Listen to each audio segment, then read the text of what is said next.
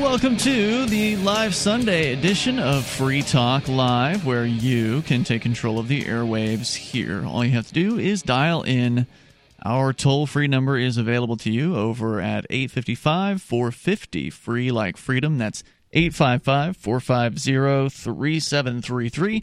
We've also got the Discord on air call in line rooms at discord.lrn.fm. So feel free to join us there, and then you'll sound almost like you're sitting here in the studio with us because it gives you a big boost. Uh, in audio quality over a normal phone call at discord.lrn.fm. Tonight, with you, it's Ian. Richie Rich. And Mark. So, we got all kinds of stuff to talk about tonight, including the poor, poor Border Patrol who are so sad that people hate them.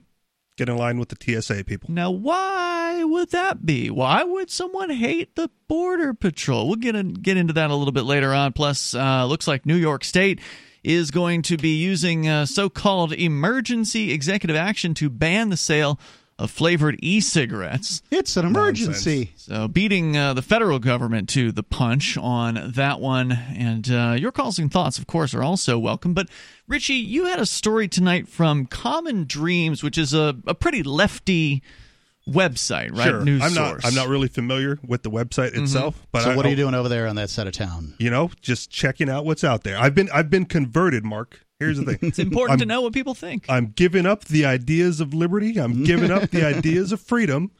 It because has of- happened. uh, I uh, unfortunately so. Yeah. I'm being facetious. Yeah, but unfortunately you so. Uh, but ha- there have been people who have actually even moved to New Hampshire as part of the Free State Project migration and have given up on the ideas of liberty and completely joined uh, the side of statism. Well, they're not very achievable, the ideas of liberty, so that it gets difficult for people, right? Like nobody wants to fail over and over and over and over again. hey, life is about the journey, man. You Ah, think that's you. what it, their reason is? Is that it, they didn't like failing? I think that the vast majority, and by that I mean every single one, of human beings really don't know what their own motivations are.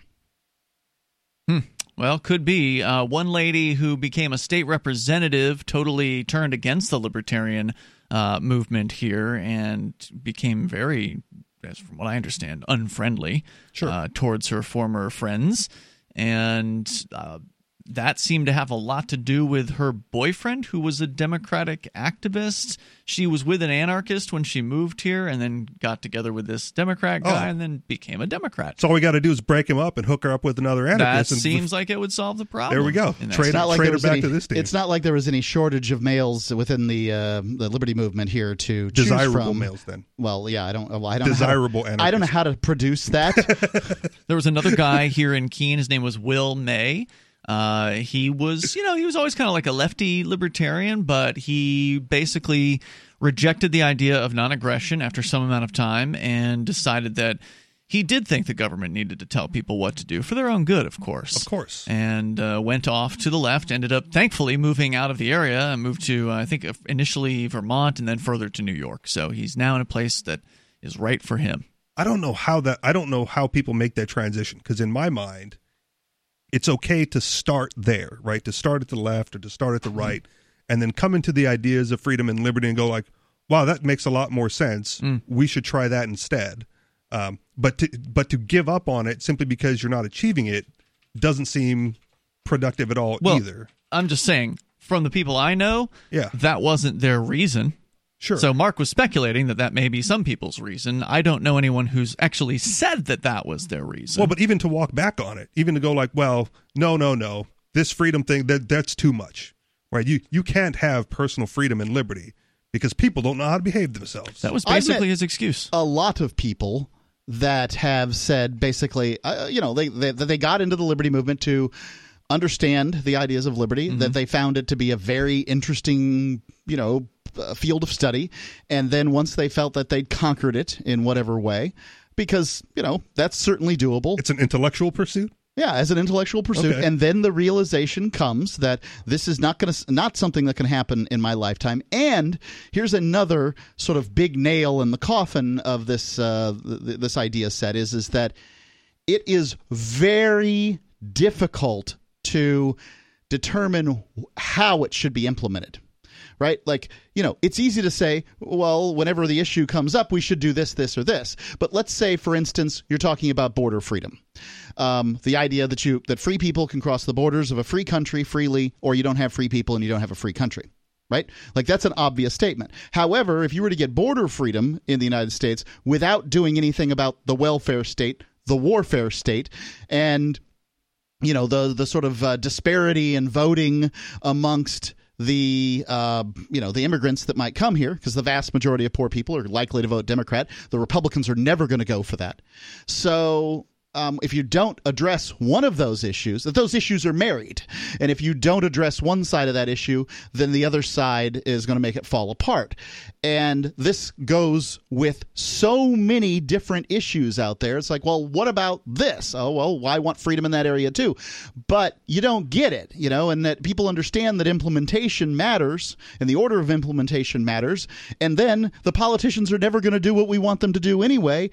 And they just give up. But and yes, I've talked to many people. But there's a difference that. between hold on. There's a difference between just giving up, yeah, and you know calling it a day and saying, you know what, I'm retired from activism, still love freedom, but not going to spend my time on it. I'd rather go, you know, sit on the beach and drink mai tais or whatever. Sure. Uh, fine. Okay, I get that. But to give up and then change your beliefs to the complete opposite. That's what I'm talking that about. That doesn't make any sense, especially, you know, the liberty movement is a moral position. Agreed. The, the moral position of it's not think. okay to violate my neighbor's rights, to threaten somebody with violence in order to get them to do what I want. We're talking about people who have gone from purportedly believing that to then going and believing the complete opposite and saying, yes, it is okay to use violence against my neighbor, either because it's for their own good, in the case of the lefty guy that I told you about earlier, or in the case of Christopher Cantwell, who also was a libertarian and then went off totally to the right, all the way over to racist white nationalism. He wants to use the government to create his perfect little society and use violence against the people who disagree with him if necessary. So they they both completely embraced the violence of the state. It wasn't I don't think because they were failing at libertarianism, they just changed their minds. They decided that they wanted to control their neighbors.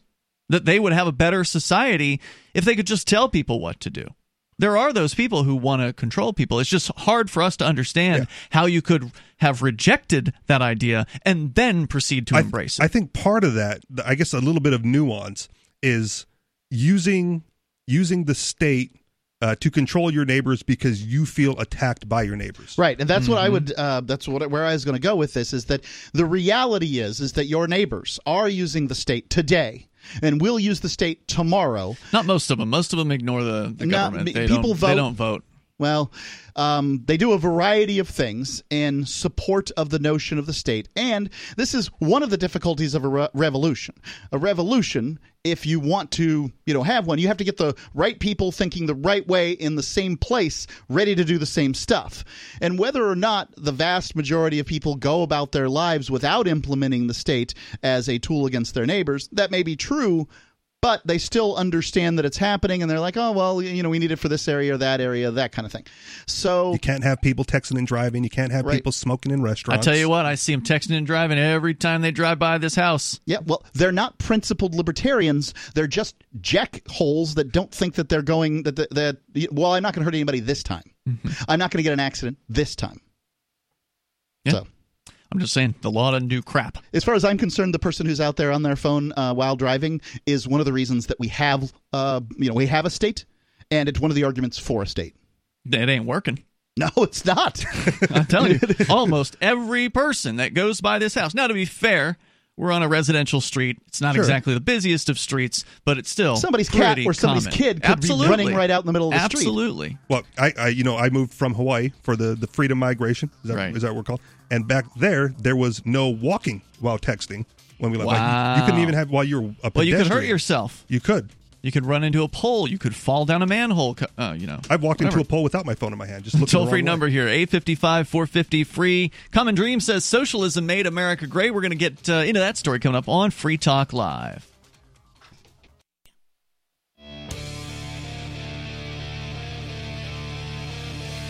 It's Free Talk Live, live Sunday edition of the show. You can dial toll free to join us here. Our number is 855 450 free like freedom, 855 450 3733. Tonight it's Ian, Richie Rich, and Mark. And liberty minded folks, people who reject the initiation of force and who agree to abide by the ethics of the non aggression principle, those are the kind of people who belong at liberty.menu. If you believe in the state, if you believe in using violence against your neighbor, please do not go to liberty.menu. We don't want you there. Uh, but if you uh, if you change your mind later, yeah, if you leave change it. your mind later, come on, right? well, yeah, if you turn against liberty, you should take down your uh, your listings.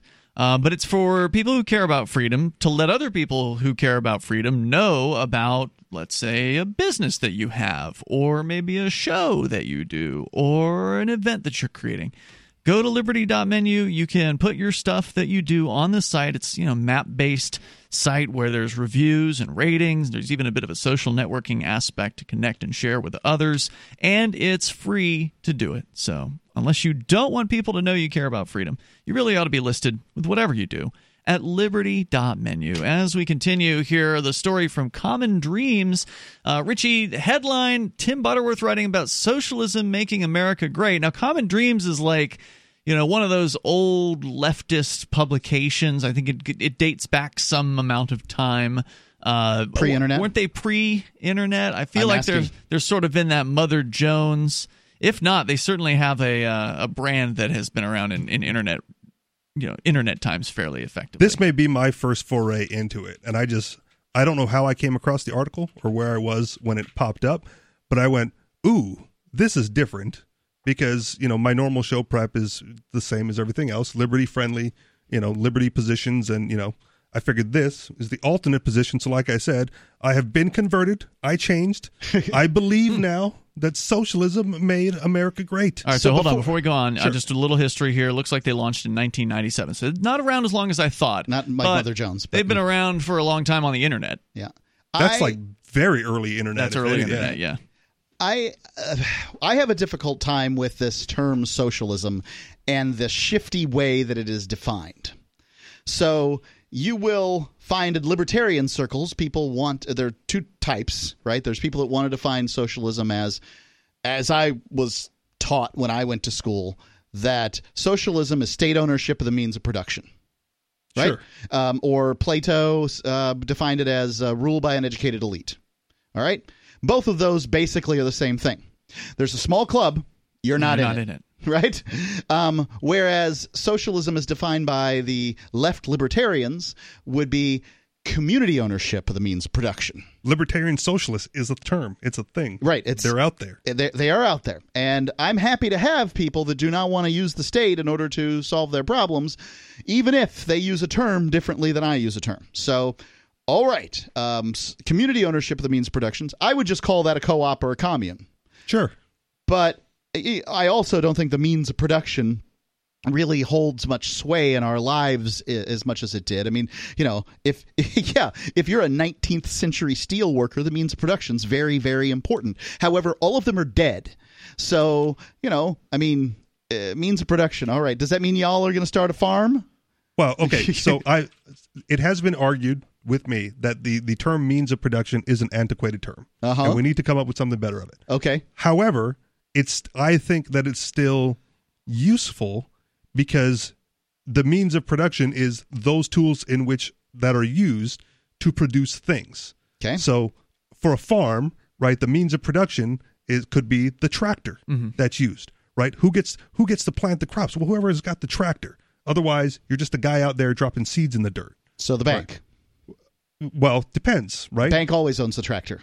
Oh, they own the land too. Okay. Oh yeah, everything. Okay. right? I mean, in modern society, as the way the economy has developed, really what we need to look at are three things the state, the banks, and the multinational corporations. Those are the ones that control us. And we don't have good terminology for that. And I understand Okay. the socialists complained against those things. So the computer And agree with them. the computer manufacturer, right? IBM or Hewlett Packard or or Apple even, right? Where where where their factory is located and they're actually producing the technology and the items that you purchase, right? they might have a lease on loan from the bank. So you could then say the bank owns it. But I think a lot of those companies have enough income. Yeah, they're doing fine. They're doing fine. Sure. Right. So, but they, the company, right? Apple, IBM, whatever, Hewlett Packard, they own the means of production. They own the factory, the warehouse, whatever, of which is used to produce those goods. So, when in when in terms of you know community ownership, it would be cooperative ownership over like everyone has a share in the factory or everyone has a share of the tractor. Can I, I sell what- my share? If you, well, if you're if you're an owner of it, sure, why not?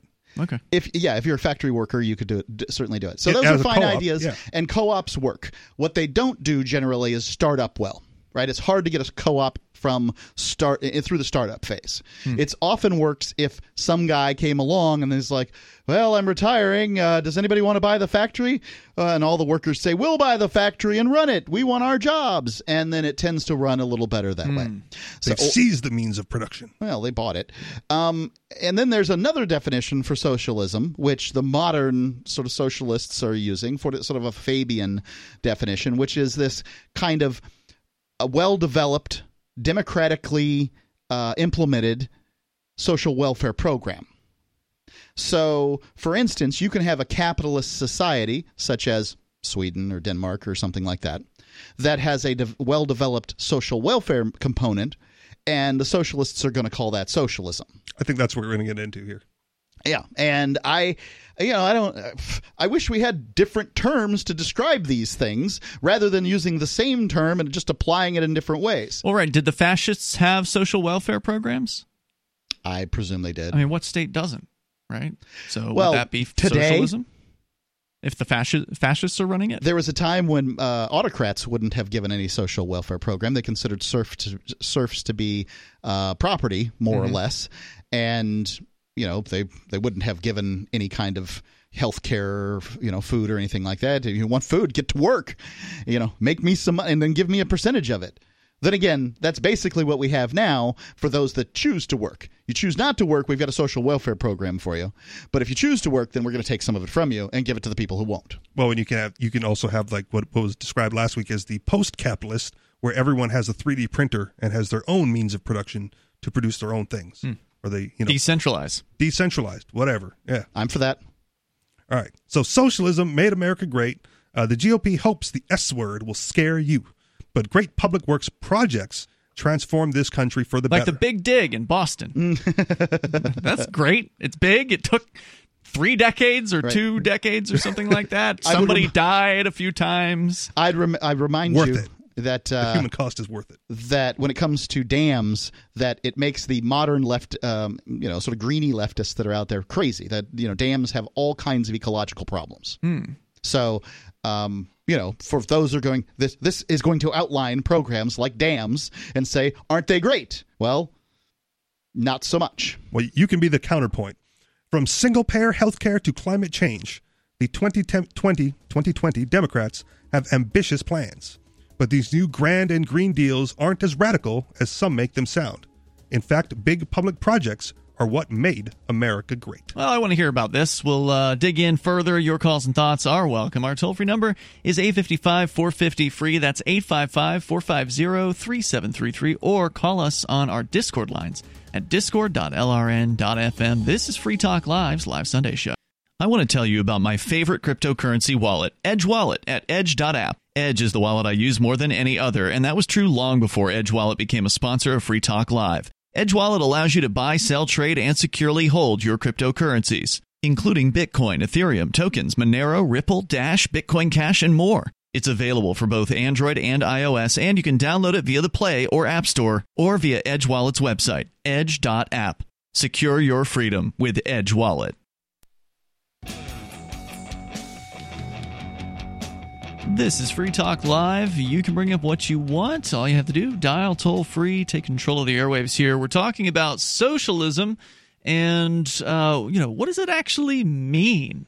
Plus, there's a story over at Common Dreams that uh, you've just begun sharing with us, Richie, uh, claiming that socialism made America great. So we're going to get uh, deeper into that. Your calls and thoughts are certainly welcome. You can join us here at 855 450 free like freedom. That's 855 450 3733. And whatever kind of uh, government gang you have out there, whether they're socialists or fascists or some otherist, uh, they probably want to know about you and where you are, what you're doing. Actually, know as much as they possibly can about you. They're all about gathering data on you. Well, you can use the GoDark bag to, at the very least, prevent them from gathering your location uh, with your smartphone. You put it into a Faraday bag from GoDark Bags at godarkbags.com slash FTL, and you will be off the grid, at least as long as it's in the, the Faraday bag. Some people think they can turn their GPS off and that that's going to eliminate it. No, the phone will still track, or if you go into airplane mode, the phone still uses GPS to track your location while you're in airplane mode, and then as soon as you go back online, it uploads all that data to whoever it needs to upload it to. Go to godarkbags.com slash FTL and check out their Faraday bags. Godarkbags.com slash FTL. If you care about privacy, you got to have the right tools. GoDarkBags.com slash FTL. Let's go to Robert in South Carolina. Robert, you're on Free Talk Live with Ian Richie and Mark. Yes, I just wanted to let you know that I lived under um, socialism, democratic socialism in Central Europe for about 20 years. And, um, you know, a, a lot of times they say that, you know, in, so, under socialism we didn't have, the, first of all, that our country didn't have socialism, but our, our, our chancellor said that, yes, we do have socialism. We have democratic socialism. Uh, Sozialdemokratie is what she called it. And she referred to it as Unsur Sozialdemokratie. In other words, our brand. Slow down, man. You're, you've got a lot to say, it seems like, and you're just going a little fast. Okay, okay, sure. Sure. In other words, um, what I'm trying to say is that um, our brand of democratic socialism in the country in which I lived in Central Europe um, provided us with world class technologies, um, like for medical treatment and for education, all the way up through the university levels. But um, socialism doesn't doesn't create technology; it's just wealth redistribution. Well, the, the, the, companies that operated in our country did produce those technologies. Were they government operated uh, companies, meaning socialist companies? Not exactly. It, it operated with it, our, our, country operated on a socialistic system, and these companies operated w- within the framework of our form of democratic socialism. So they weren't nationalized by the country in which you you were. Mm, that's correct. Okay, yes. so they weren't really socialist. That sounds more like fascism. Uh, yeah, it does sound more like fascism. Well, our, our chancellor refers to it as democratic, uh, our brand of democratic socialism, and, and, and education. There are a lot of socialistic. Well, this is why the problem is, you know, with these definitions is one person saying socialism doesn't mean what the other person saying socialism means. Um, what you're oh, describing yes, you're right is the traditional definition of fascism, which is where it's a corporate controlled or where the uh, the government regulates the corporation. But that's a ruined term by you know modern standards. So nobody is socialism ruined too? No, because um, it's way too popular right now to be. But people don't ruined. know what they're saying. Fine. Well, that, yeah. Well, I mean, if, if you presume that your definition that you like is the right one, well, that's why yeah. I think it's important to ask somebody what they think socialism is. Sure. How would you define it, uh, Robert, in South Carolina? Well, there are, there are different brands of, of socialism. That's quite correct, and and it goes all the way to to what people might refer to as a kind of national commune or communism or mm-hmm. autocratic communism, like what they had in like Joseph Stalin's system, um, which is which was quite different than ours, no question about that. But our system integrated the best aspects of both systems. Now, how many people did Stalin? Didn't he murder some uh, some large amount of people? Oh, there's the starvation in Ukraine too. Yeah, I mean, how well, many people? You know, is it worth to murder in order to have such a great system? Well, it's not worth murdering one. oh, okay. No need to murder anybody. Oh, thank goodness. So what you're saying well, is that's it, the, the definition of the state is an organization that uses uh, violence in order to achieve its uh, its means, right? Like it's if it's only a threat, it's still violence. So no, no, there's there's no threat aspect. We we would never never do something like okay, that. Hold, it's, it's, it's, I have a question really? then. Are you saying that in the country that you lived in, there was not one citizen, individual, resident that opposed that type of government while you were there? Anyone who anyone who opposed it, there were two possibilities. One is you could switch to private. In other words, there's a, there's a, there are 800 quasi-governmental insurance companies for medical services in Germany. If you if you reach a certain level of income and you don't like that system, you're allowed to switch to a private system, and actually 10% of the people in Germany do. Do you not have to pay for the other system when you switch to the private system? Yes, you do. Okay. Well, so, then. What if See- you don't pay for it though? Well, then you can stick with the governmental system. No, no, no, no. income What is low, happens if you don't pay for it? What happens if you refuse? I want to use the private system with a VAT, it's very difficult to not pay. but I don't want to pay into the the government system. Oh, you don't have to pay into the government system if you switch to the private system. Okay. You just said that you did. So you're saying t- you No, don't have I- to pay I'm sorry, I taxes? misunderstood you. You do have to pay taxes. So income tax, of course, you have to pay income tax. That And doesn't go to that I- doesn't go to benefit the private healthcare or not private. Sorry, sorry the uh, the government healthcare system. No, uh, people people pay uh, uh, based upon their income for the for the governmental system. How is that different from just having a private system that people pay based on their income for? Well, the private system is a bit more expensive generally. Well, now the with the U in the United States, if if you want to call it a private system, um, prior to the implementation of Obamacare, it was three quarters funded by the government, and after Obamacare, it's seven eighths uh, funded by the government. So I mean, you know, it's just different. Uh, I mean, yeah, that we don't have free market in medical. I was down in Mexico where they have a more free market in medical. The doctor's visit was free. So long as I bought uh, my medication at the pharmacy. Wow. So they employed a doctor in order to prescribe the stuff that they sold. But I want to get back to pointing out the the violence inherent in the system, my brother. Right. So the violence inherent in the system is is that I don't know what it's like in Germany, but I know what states are like because I've lived under one in the United States. And in the United States, if I choose not to file my income taxes, it's quite possible I'm going to get a letter from the government telling me to file my income taxes. And if I ignore that, it's quite possible I'm going to get a visit from somebody who says, You're going to have to start paying your taxes or we're going to throw you in jail. And if I resist uh, going to jail, like, you know, try to preserve my freedom uh, through, you know, the sort of means that people do, then at some point or another, they're going to shoot and kill me. That's Well, what. they That's, not happening in Germany, apparently. No, no. no, no, of course not. They would never, never do something like that.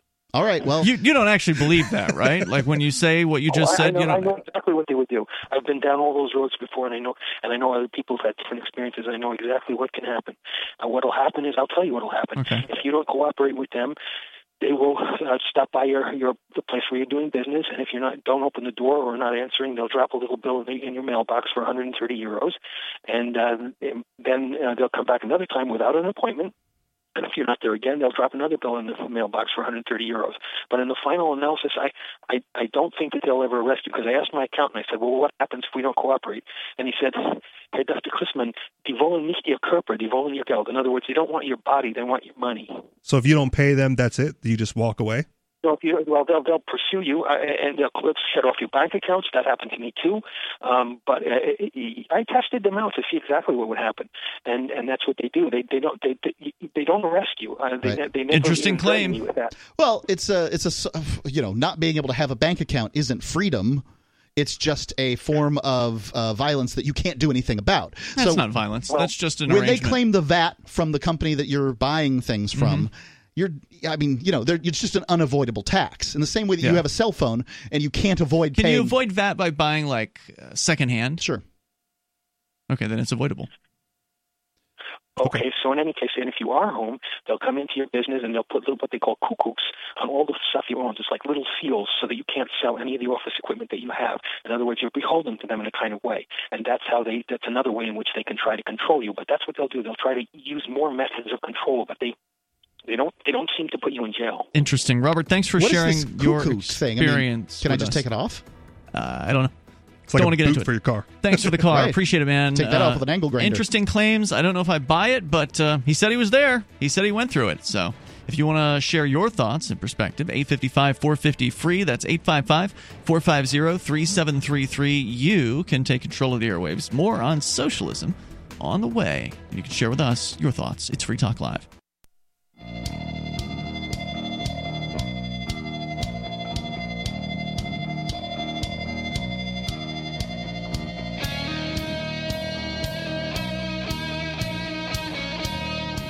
It is Free Talk Live, live Sunday edition of the program Socialism. The folks over at Common Dreams claiming that it made America great, and we're going to get further into that story uh, because I don't buy it.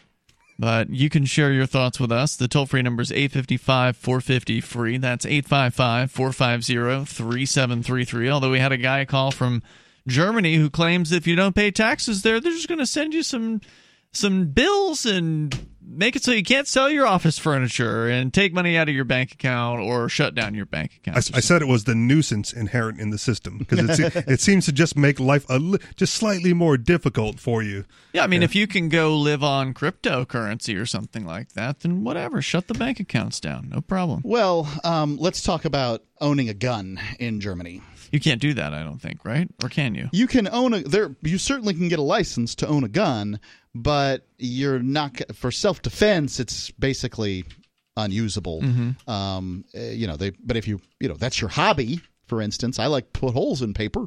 Um, you know, yeah, sure. We, you can you can manage to work that out with enough uh, government forms. Absolutely. So you know, by, by, no means is Germany some kind of uh, libertarian paradise. Absolutely not. I don't think that guy would have understood what a libertarian paradise was. I don't know. I think he got some of it. Gun laws in Germany, it says here they have some of the most stringent in Europe, restricting the acquisition, possession, and carrying of firearms to those with a creditable need for a weapon. I don't know if they mean creditable or credible. But anyway, it bans fully automatic weapons, severely restricts the acquisition of other types of weapons. Compulsory, compulsory liability insurance is required for anyone who is licensed to carry firearms. So apparently, yeah, you can get a gun, but it's probably not going to be an easy thing to do. Well, and with no violence coming from the government, there's no reason to overthrow the government of Germany either. You can obtain a firearms ownership license. Uh, you may need a different one for each weapon that you buy. Oh, geez. Uh, applicants for the license must be at least 18 years old and undergo what's called a reliability check, which includes checking for criminal records, whether the person's an alcohol or drug addict, whether they have mental illness or any other attributes that might make them questionable to authorities, like, you know, being against the state, for instance. I watched this guy called the Slingshot Channel. Uh, for those out there, YouTube viewers, you're likely familiar with this guy.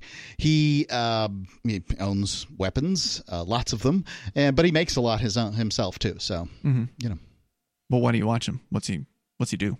Um, basically these days, he makes uh, repeating bow and arrows. So does it show nice. him making the the weapon itself? Is right. That... He'll give you you know schematics and blueprints. Mm-hmm. I would never make one, so um, it doesn't really matter. I just like to watch this guy make a repeating bow and arrow because it's awesome.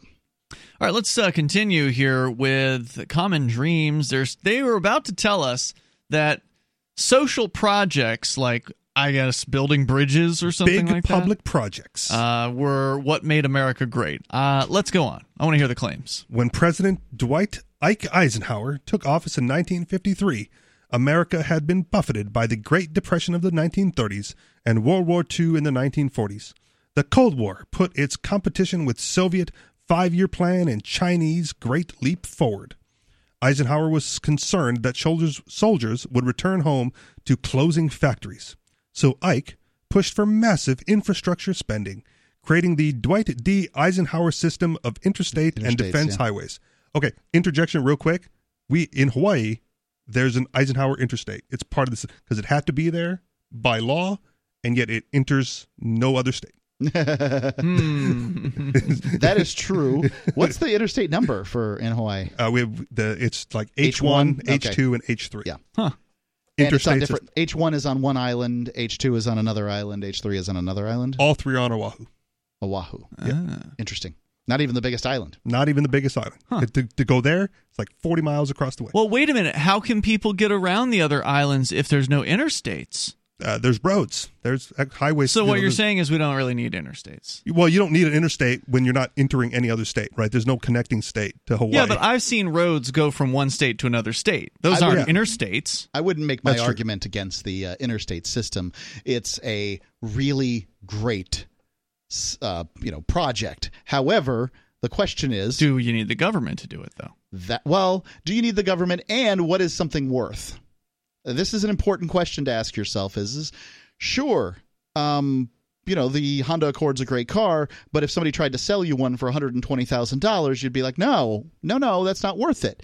You know, the, for the government to say something's great, you should be happy to pay for it, mm-hmm. does not. Um, it, it's you know, you should be does not mean you should be happy to pay anything right. for it. Right. Sure. First off, you don't know what the value of any other road is because the government owns basically all of them. Um, secondly uh, you, they don't know what something's going to cost before they start. They may have projections, but when were they ever on budget? And it, and it's not just roads. So like I'd listen to a lot of tech shows, and one of the issues that comes up is uh, high speed internet in rural areas, Mm-hmm. right? And one of the the talking points from the left leaning hosts, right, is that well, it's not profitable for big companies like Verizon and AT and T to run cable That's or fiber Yeah. to these rural areas. So we they're need the government. So you need the government to do it. And I'll go like, well, you're already you're already admitting that it's not profitable, right? So Mhm. now it's it's going to be the taxpayer funded, like money down a hole, right? Taxpayers funding, by the way, a lot of poorer taxpayers funding the wealthy people who are living out uh, in these remote areas because in a lot of cases those are not cheap you know houses and that sort of thing that they've built out there and they just they want to be able to live away from everybody else and have everybody else subsidize the internet run out to their house that sucks and but even still, right? So they they admittedly know that it's like a no profit, no gain, all expense, but and yet that that they advocate for and the it government benefits doing the 1% and benefits a small percentage of people at the expense of the many. I'm not sure that the your one percent claim there is going to hold up. Um, well there's some poor people out living out in the woods too but- usually, it's municipalities that are choosing to um, run you know this stuff, and municipalities tax people based in on New the value Hampshire of it's the a state program right? And the state receives money from um, the property taxpayers tax. hmm So the property tax is a um, paid for by a bunch of people in cities who don't, you know, they've got the cable modem, they've got the DSL. Um, it's subsidized. It's city people subsidizing the people out in the rural areas. that may very well be the case, but the people in the rural areas don't really care about that. Um, yeah, well, they I- just want their high well, speed yeah, internet. they want their internet. well, you were making the claim that rich people are subsidizing, uh, are are forcing poor people to pay for their stuff, and I'm not sure. yeah, sure the rich that that's people that live out in the clear. woods. Right, there certainly are some, and there's Yeah. plenty of poor people some who live out in the areas, woods. I would, you know, I would take the argument from a different standpoint. You live out in the woods, you get a f- you get a set of features for your house. You chose to live there. It's Right. not like anybody drove you out to the so woods. you should have to pay the fee for whatever you want to run a fiber line or a cable line or But something. that last mile is so expensive, Ian. Well- how can one person pay all that expense? if they're rich, they can do it. Well, like Mark said, the poor people in the rural areas. Then the Do- poor people need to move in town where they can they- get some high speed internet if that's what's important to them. I had internet out in the woods uh, before they ran anything out my way. I paid for uh, WildBlue or HughesNet or Mhm. whatever it was. Satellite. Yeah, satellite. And I had to we had to limit what we consumed at our houses. We didn't watch YouTube videos and we didn't stream uh, Because you had a, videos. pa- a cap, a bandwidth cap, right? Yeah, we had a bandwidth cap and it would have been yeah, we would have ate it up right away. Mm-hmm. And now that um, I live in a different place and we have, well, fiber coming in now, and probably because of the municipality uh, working with the state in order to bring it in. But nonetheless, it's coming in. Sure, I'm going to avail myself of it. I'm But you gonna- would you wouldn't have advocated that the state and the municipalities do it just for you. Nope. But you're going to you, it's available to you, so of course you take advantage of it. Sure. Might But- as well. You But I as well. understand the limitations of where I chose to live when I chose to live there. Yeah. So, But those big infrastructure projects always always a cost, right? And because if it was a private thing, private companies would do it for the profit. Well, they, yeah, they're claiming that oh, the interstate system. To go back to the story here, oh, this great interstate system. It's just so wonderful. It w- America wouldn't have been great without this these big roads designed by the government. And I just don't buy that claim. I think that there certainly could have been roads built privately. In fact, in the old days, the roads were private. The governments stole a lot of the private roads in the United States. It's basically nationalized, Yeah. uh, or locally nationalized. in some what do you cases, they bought that. them. I'm sure they bought them at gunpoint or something like that, where it was like, well, here's a deal you can't refuse. Yeah, yeah, that Uh, happens. like you know, like with uh, eminent domain, where they buy your property, but they give you Yeah. the price that they're going to pay for it. You either take it or you don't, and if you don't, they're still going to take this it where anyway. we're starting as uh, 1950s with the interstate system? Is because I mean, it seems like we're forgetting a lot of American history if the premise is that we're starting with socialism in the 1950s. Um, you know, like no gilded area, um, no New Deal, uh, no Woodrow Wilson, no. I mean, there's a World War II. None of this stuff. It's just that It goes back a little bit. Okay. There's a couple paragraphs in here that go back further. We'll dig in deeper here. Your calls and thoughts. Welcome on socialism and the United States and life today. 855 450 free. If you want to weigh in, you can. Hour number two is next. This is the live Sunday edition of Free Talk Live at 855 450 free. Like freedom. Free Talk Live.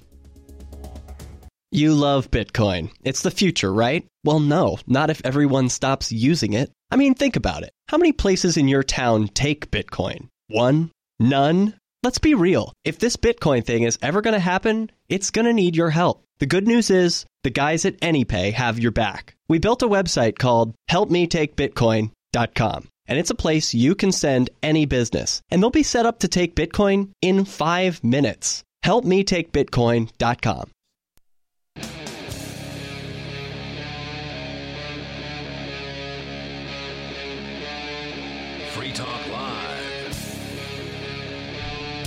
It's Free Talk Live, launching into the second hour of the program. Whether you want to talk about socialism or whatever happens to be on your mind, you can take control of the airwaves here with Ian. Richie Rich. And Mark. Our toll free number for you is 855 450 free. Richie, you've got a story from Common Dreams where they're claiming that socialism is what made America great. We're Absolutely. dig further into that in moments, but first we're going to go to your phone calls and thoughts. And also, you can call in, by the way, to our Discord call in lines. Just go to discord.lrn.fm. That is where you can, 24 hours a day, by the way, interact with other Free Talk Live listeners and uh, there's various different rooms in there. It's like a multi-channel chat server.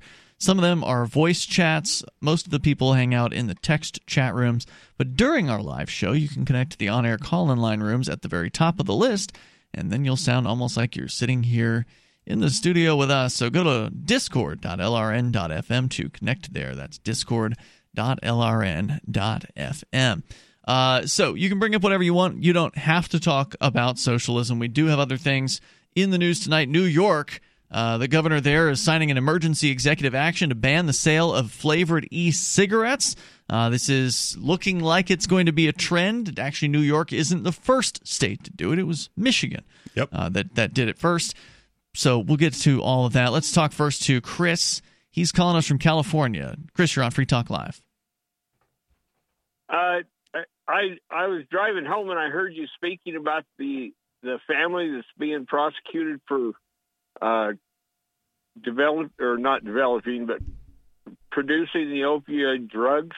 I don't know if that was our And- show, um, but uh, we're happy to talk to you about Yeah, opioids. you'll have to tell us ab- Yeah, about fill the us in. family a little bit. I don't know what that much about it.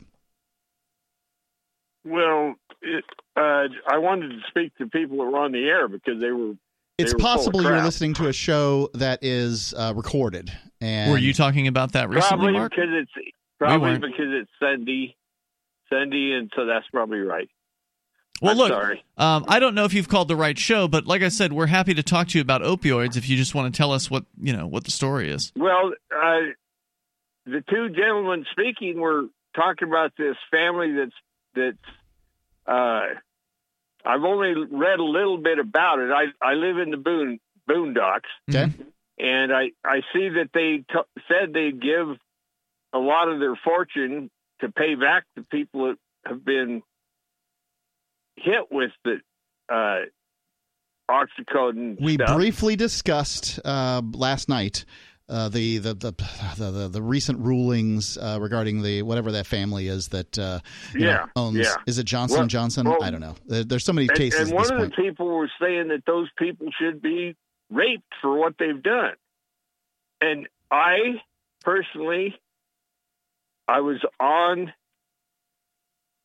a liver transplant list for 12 and a half years. And you cannot have any other painkillers except for that because Oxycontin does not damage your liver. It doesn't. Eh, eh, no. And so if, I think if the you have acetaminophen liver can have an problems, effect. that is the only painkiller you can take. It's also really and strong. then I and then I did have a liver transplant and that's a, a pretty painful experience. And while I was in the hospital, I didn't talk to them. They were giving me drugs, but I'm sure it was it was that type of drug. So what you're saying is So the- oxycodone was beneficial to you. Absolutely. And uh, uh, Who was saying, Mark, don't that uh, someone should I be have raped? no idea I what, don't- what story I don't what show you think to.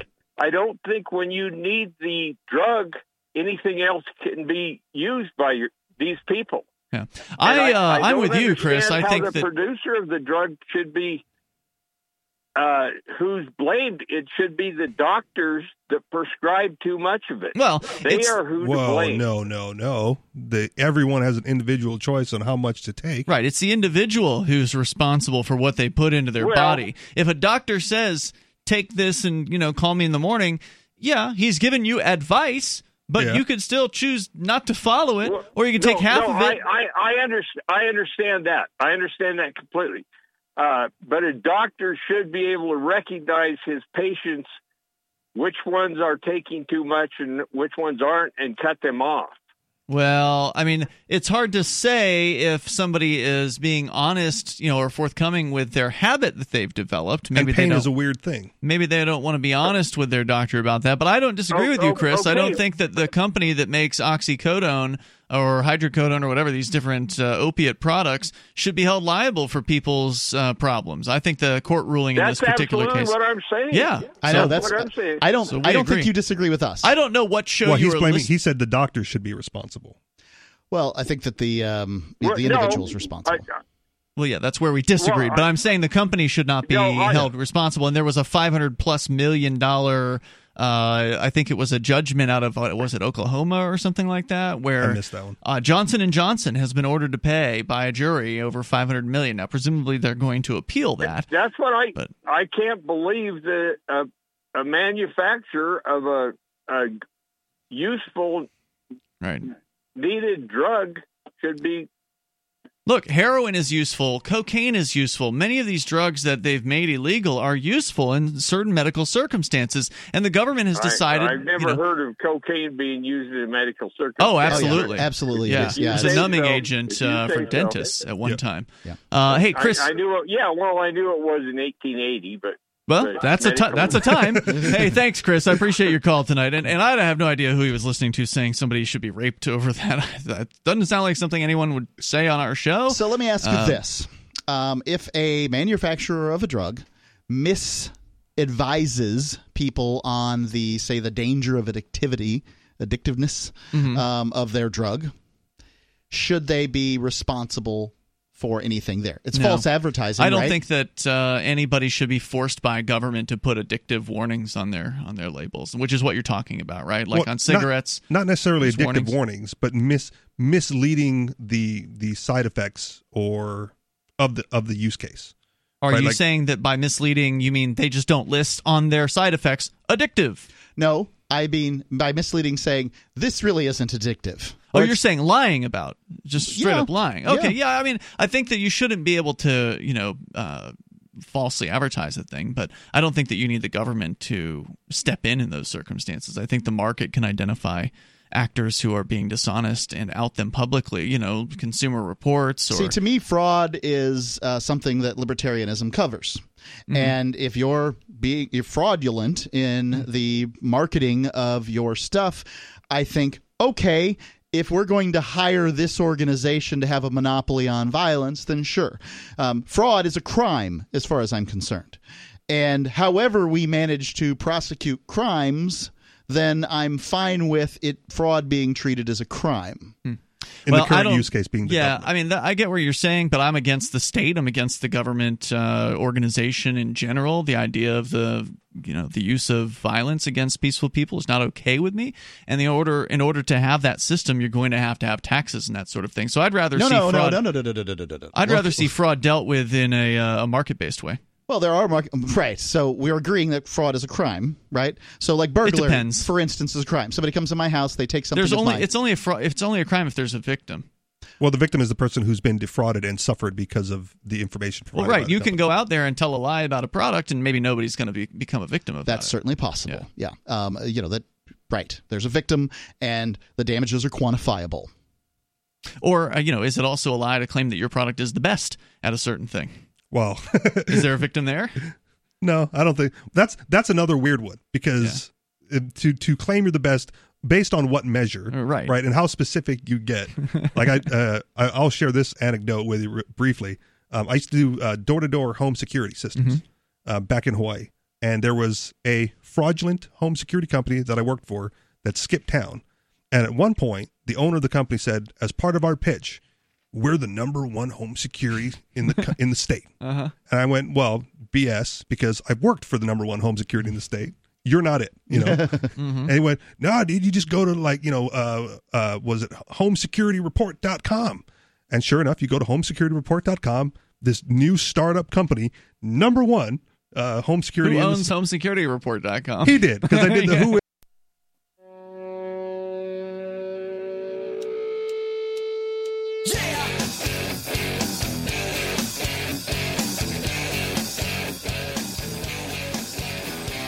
Free Talk Live. You are invited to join us here. Our toll free number is 855 450 free.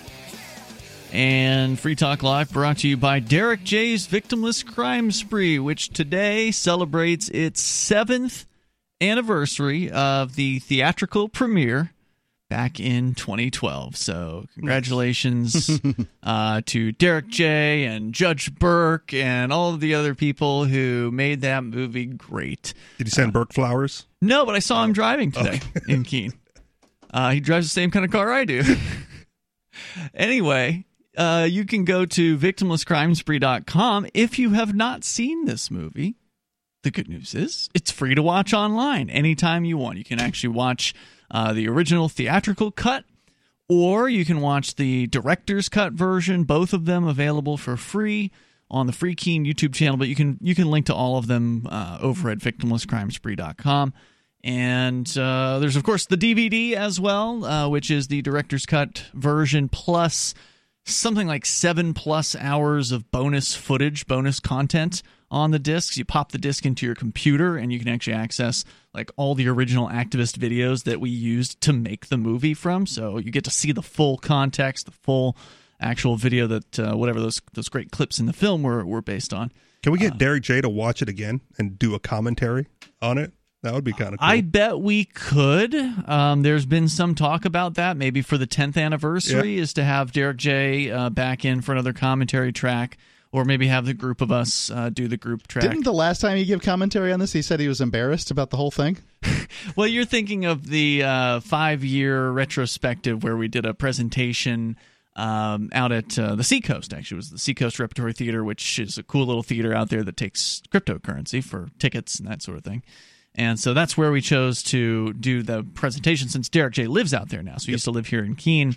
Right above our studio was was uh, was his bedroom. And so, uh, you know, it, it felt right that the premiere was in Keene when he was still here. We had the premiere at the theater.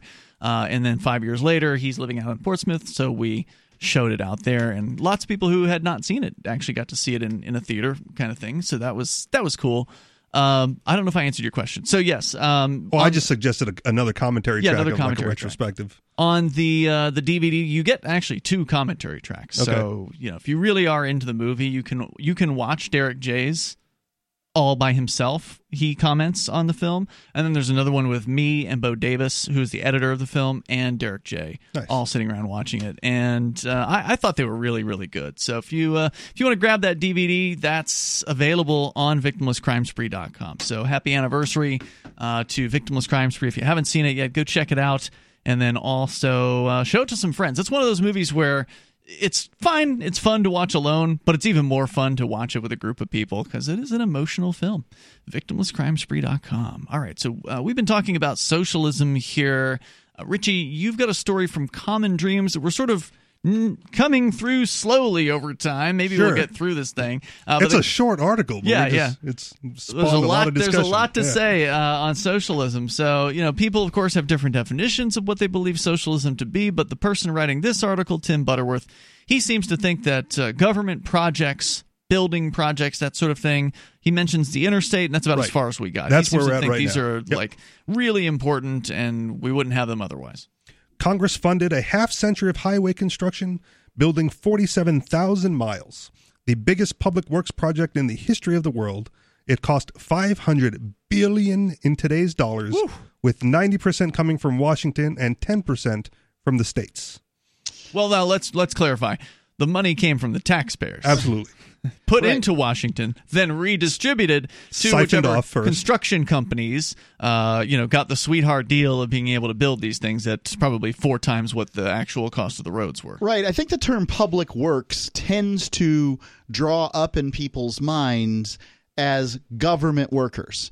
And I would say that government workers were highly underrepresented in the uh, segment of those who built the interstate. When do you ever see government workers building roads? Right. They say, what, how, you know, It's without the government, builders. how would we have roads? When does the government build roads? Thank God they don't. Right. I mean, that'd be a mess. Um, now, usually you'll have government workers repairing the roads with that, uh, you know, that gooey, gravelly, black stuff they shove in a hole for a season, um, and that's about it. Oh, you they can operate a shovel, excellent. But you you need actual construction companies, for-profit businesses with that get government contracts. That's Right. not a public work. Certainly not in the same way as well. Let's get the CCC to build a dam. You know, not the same thing. However, the interstate highways transformed America. In 1919, it took a month or more to drive cross country. The record today is a little over 24 hours. Automobile ownership skyrocketed, gas sales jumped, motels mushroomed, the suburbs flourished, and malls were built. Construction companies Multinational oil corporations were given start, and uh, the beginning of a, a new form of fascism took place. But look at all the businesses that grew around it. Construction companies, automakers, and oil companies flourished too, along with their workers. There was a downside, of course. Rail and mass transit were marginalized, urban sprawl spread across the land, the daily commute grew longer, and our carbon footprint grew bigger as multi lane highways destroyed urban communities. Still, it hmm. puts lie to the chant that the U.S. has never been a socialist country. After all, we drive on socialist, government owned roads. Agreed.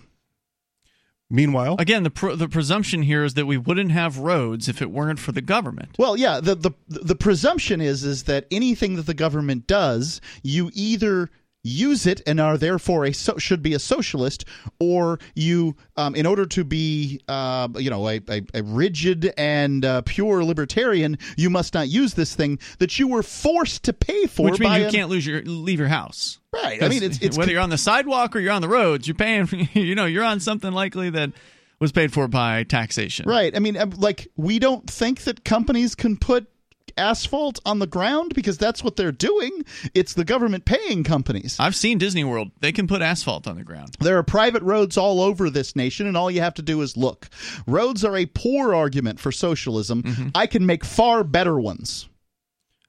even still, I, you, you brought up the idea that libertarians can't use uh, public works or whatever. Someone made the argument uh, recently that you can't even uh, have a mailbox on your property because you're you're then having them, you know, the the mail service drive to you, and that's you know that's somehow involving yourself into the system. As like some people, like I, you know, I consider myself to be fairly principled, and even those type of arguments, I like that's a little far that's a little far fetched to, to go to where you can't even use, you know, you can't even get mail delivery because that's an unprincipled libertarian position.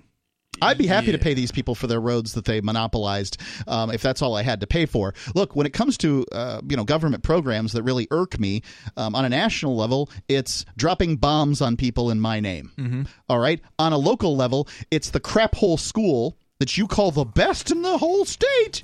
Because that's what everybody says about their government school, and that you force me to pay for when I would never send my kid there. Toll free number 855. Is there more to this socialism thing? Uh, yeah, I mean, We'll there's a little bit more. We don't continue have to with that. 855 450 free. If you want to weigh in on socialism, you can. Plus, New York State looks like they're going to be banning flavored e cigarettes as soon as possible. We will share that with you as well. It's Free Talk Live. Bitcoin.com has launched a trading platform at local.bitcoin.com, allowing you to buy or sell Bitcoin Cash via dozens of payment methods like PayPal, Venmo, bank deposit, remittances, or meeting in person with cash. There are no ID requirements to sign up for and use the site, and all communications between buyers and sellers are encrypted. Finally, a global trading platform that respects your privacy. Visit local.bitcoin.com to get started trading Bitcoin Cash. local.bitcoin.com.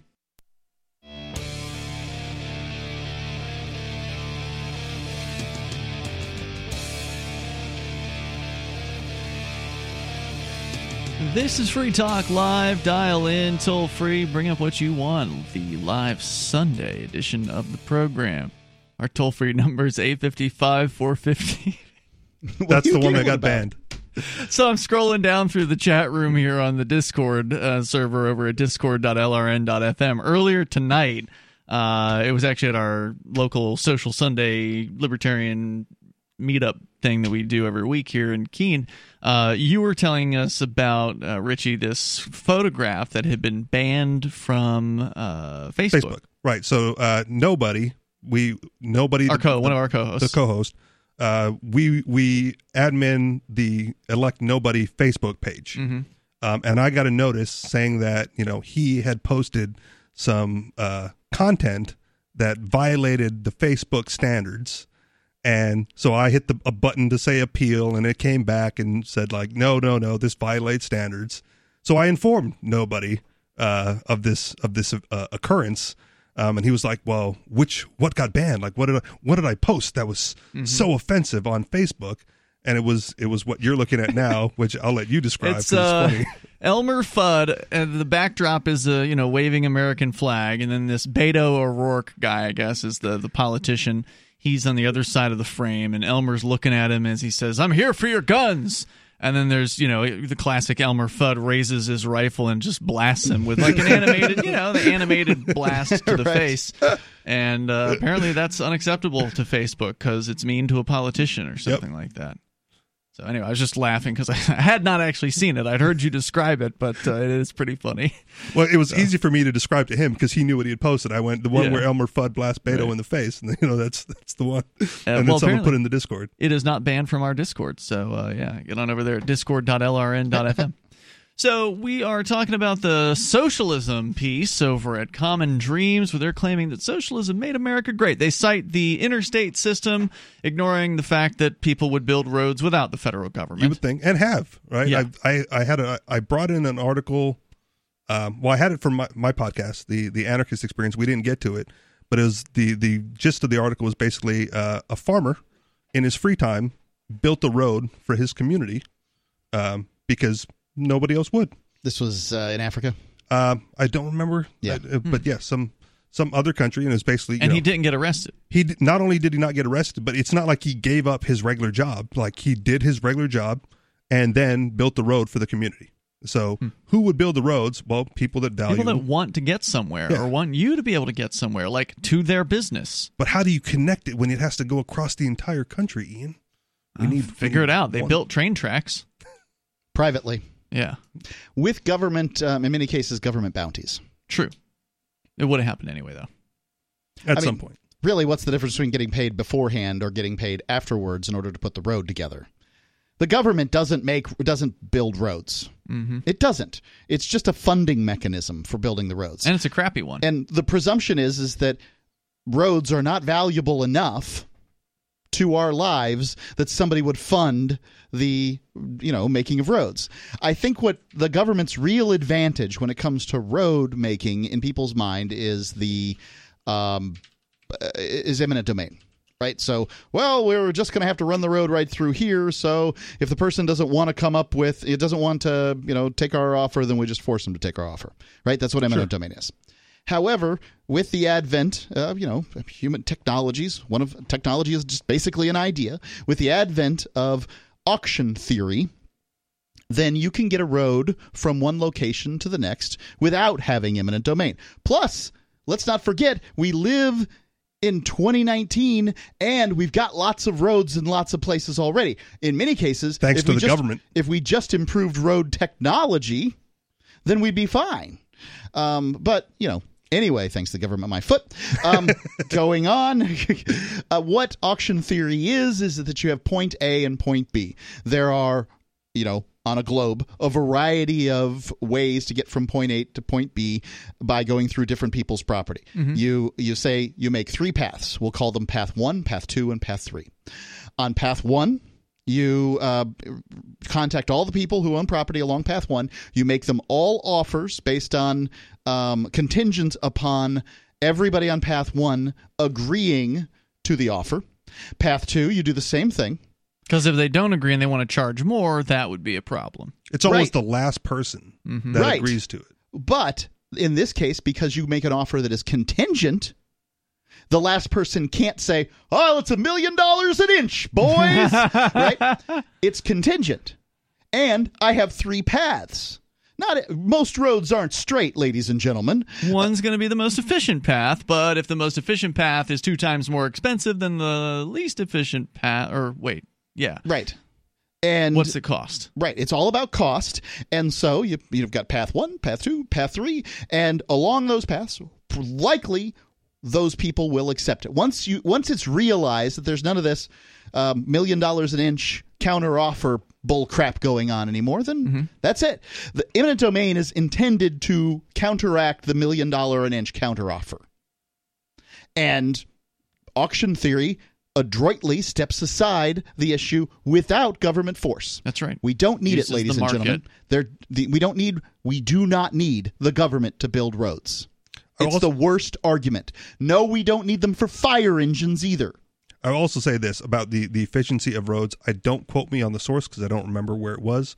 Um, but apparently, people don't necessarily like efficient roads because the, the efficiency of the road is a straight line between point A and point B. They like curvy roads. And for long distances, point A to point B becomes monotonous and boring and depressing. So people like the scenic route, the curves that goes. Well, we got plenty of that in New Hampshire. Yes, we there do. No straight roads They're around not here. anywhere. It's. I prefer the quickest, you know, most. I prefer route, straight too, but no, yeah. not around here. Just So get he- me there. Right. So I'm just I'm just throwing that out there because uh, I forget what country did it, but they purposely built curvy roads that were more scenic and to you know make the make the populace there. Everyone's happy I, now. I Every- can say that it is true for residential roads. Um, f- for instance, you'll find that richer neighborhoods tend to have curvy roads, and Mm-hmm. poorer neighbor t- neighborhoods tend to have sort of a grid-like. Uh, Like a trailer park. well, or New York City. And that's that's a big grid. It is, that's for sure. All right, next right. part of the story. Next part of the story, uh, I'll, I'll blast through this, This as is the quickly as socialism Yeah. piece. Uh, the most there. Meanwhile, there's almost universal support for Social Security, our government insurance, and half the country, including Medicare and Medicaid recipients, veterans, and federal election officials, receive some form of socialist government-funded health care. So they're making the, the case that you know medical costs and medical care. They're claiming there's u- almost unanimous support for what was the almost universal support for Social Security. universal for Social Security. Really? I think that um, yeah, I think there's there's a high support for Social Security. The problem is is that I've got to pay for the worst in, uh, retirement program in the world. I wonder if it depends how you ask the question. So, for instance, you know, a lot of times with polling, the way you ask a question determines the kind of answers that you're going to get from people. Do you like having So- your Social Security check taken out of your paycheck? Well, no, okay, you could ask it like, do you like the idea of getting a check for every single, you know, every month from the point you retire on until when you die? And most people are going to say, hell yeah, I like the idea of getting a check every month. That sounds great. yeah, sure. Give me the check. Checks are awesome. Uh, but if you put it in the way of like, well, if you had the choice to not pay the 15% roughly out of your paycheck because half of it's hidden they don't Yeah. show it to you that's paid behind the scenes by the company that's paying you and the other part of it you can actually see taken out of your check as i understand it uh, that 15% would you prefer to keep that money if it meant that you then would not receive Social Security and you could decide how to spend, save, or invest that money. I bet you'd get a different result. I don't know if it'd be a majority that would say yes to that question, but I bet it would be more people saying yes to that than the other version of the question. Would you like to force other people at the threat of imprisonment to participate in a failing retirement program with you? That's really the question that should be asked. Oh, the worst retirement program that you can possibly imagine. 1% returns, less than inflation. it's awful. It's a waste of time. More coming up here. 855 450 free. That's 855 450 3733. And don't forget, they can change the rules at any time. So if they want to change the, the age at which you can begin collecting it, raise that age, they can do that. If They, do want that to people already. change the amount, they can change the amount. Uh, there's more coming up. This is Free Talk Live. It's Free Talk Live. You dial toll free. Bring up whatever you want here. Our toll free number is 855 450 free. That's 855 450 3733. We have the Discord call in line rooms at discord.lrn.fm. We've been kind of picking this uh, piece apart from uh, Common Dreams about socialism, claiming that socialism made America great, citing the interstate system. They're going to cite the Tennessee Valley Authority, I guess, coming up. So we'll get into that, what that's all about. Uh, but with you tonight, it's Ian, Richard Rich, and Mark. And also, uh, Mark, tell me about your experience so far with uh, Balance of Nature. Well, I've been taking capsules. Um, ultimately, Balance of Nature is, uh, you know, it's a it's a supplement. And for instance, if say you aren't getting enough fruits and vegetables in your diet, Balance of Nature has a great product called uh, the, the, balance of nature fruit and balance of nature vegetable and they're capsules that if you take three of each you'll get 10 servings of fruits and vegetables and that's a lot of nutrition. It's food. This isn't a drug and people are reporting their skin looks better, the bags under their eyes go away, they have increased energy, body pains reduced or goes away, uh, they're getting sick less or not at all. You can go online, become a preferred customer, which gives you the best pricing and free shipping after your third month. Balance of Nature will ship to you at no extra charge an additional set of fruits and veggies. This is a limited time offer, so don't wait. Go to balanceofnature.com and use the discount code FTL. It's balanceofnature.com coupon code FTL. Back to Common Dreams, uh, the piece that you've been sharing, Richie. Go ahead. So I said, yeah, the Tennessee Valley Authority coming up. Uh, consider also the Tennessee Valley Authority, a federally owned corporation created by Congress in 1933. Uh, Tennessee and five nearby states were devastated by poverty, hunger, and ill health. Only 1% of farm families had indoor plumbing, and about a third of the population in the valley had malaria. Starting in 1933, our taxes paid to build TVA power plants, flood control, and river navigation systems. In 1942 alone, the construction of 12 hydroelectric and one coal steam plant employed a total of 28,000 workers. Today, the TVA is a federally owned corporation with assets worth over $34 trillion, according to the SEC. What? 34 trillion? My God assets. So not not necessarily cash on hand. I know, but wow. Yep. Uh, and while Republican Senate Majority Leader Mitch McConnell rails against socialism, half of his constituents in Kentucky buy cheap, publicly produced TVA electricity. Free market, for profit, capitalist power states often pay twice as much. Like our highway system. I wouldn't doubt that at all. Like our highway system, we need to change our TVA to meet the state the doesn't understand pricing.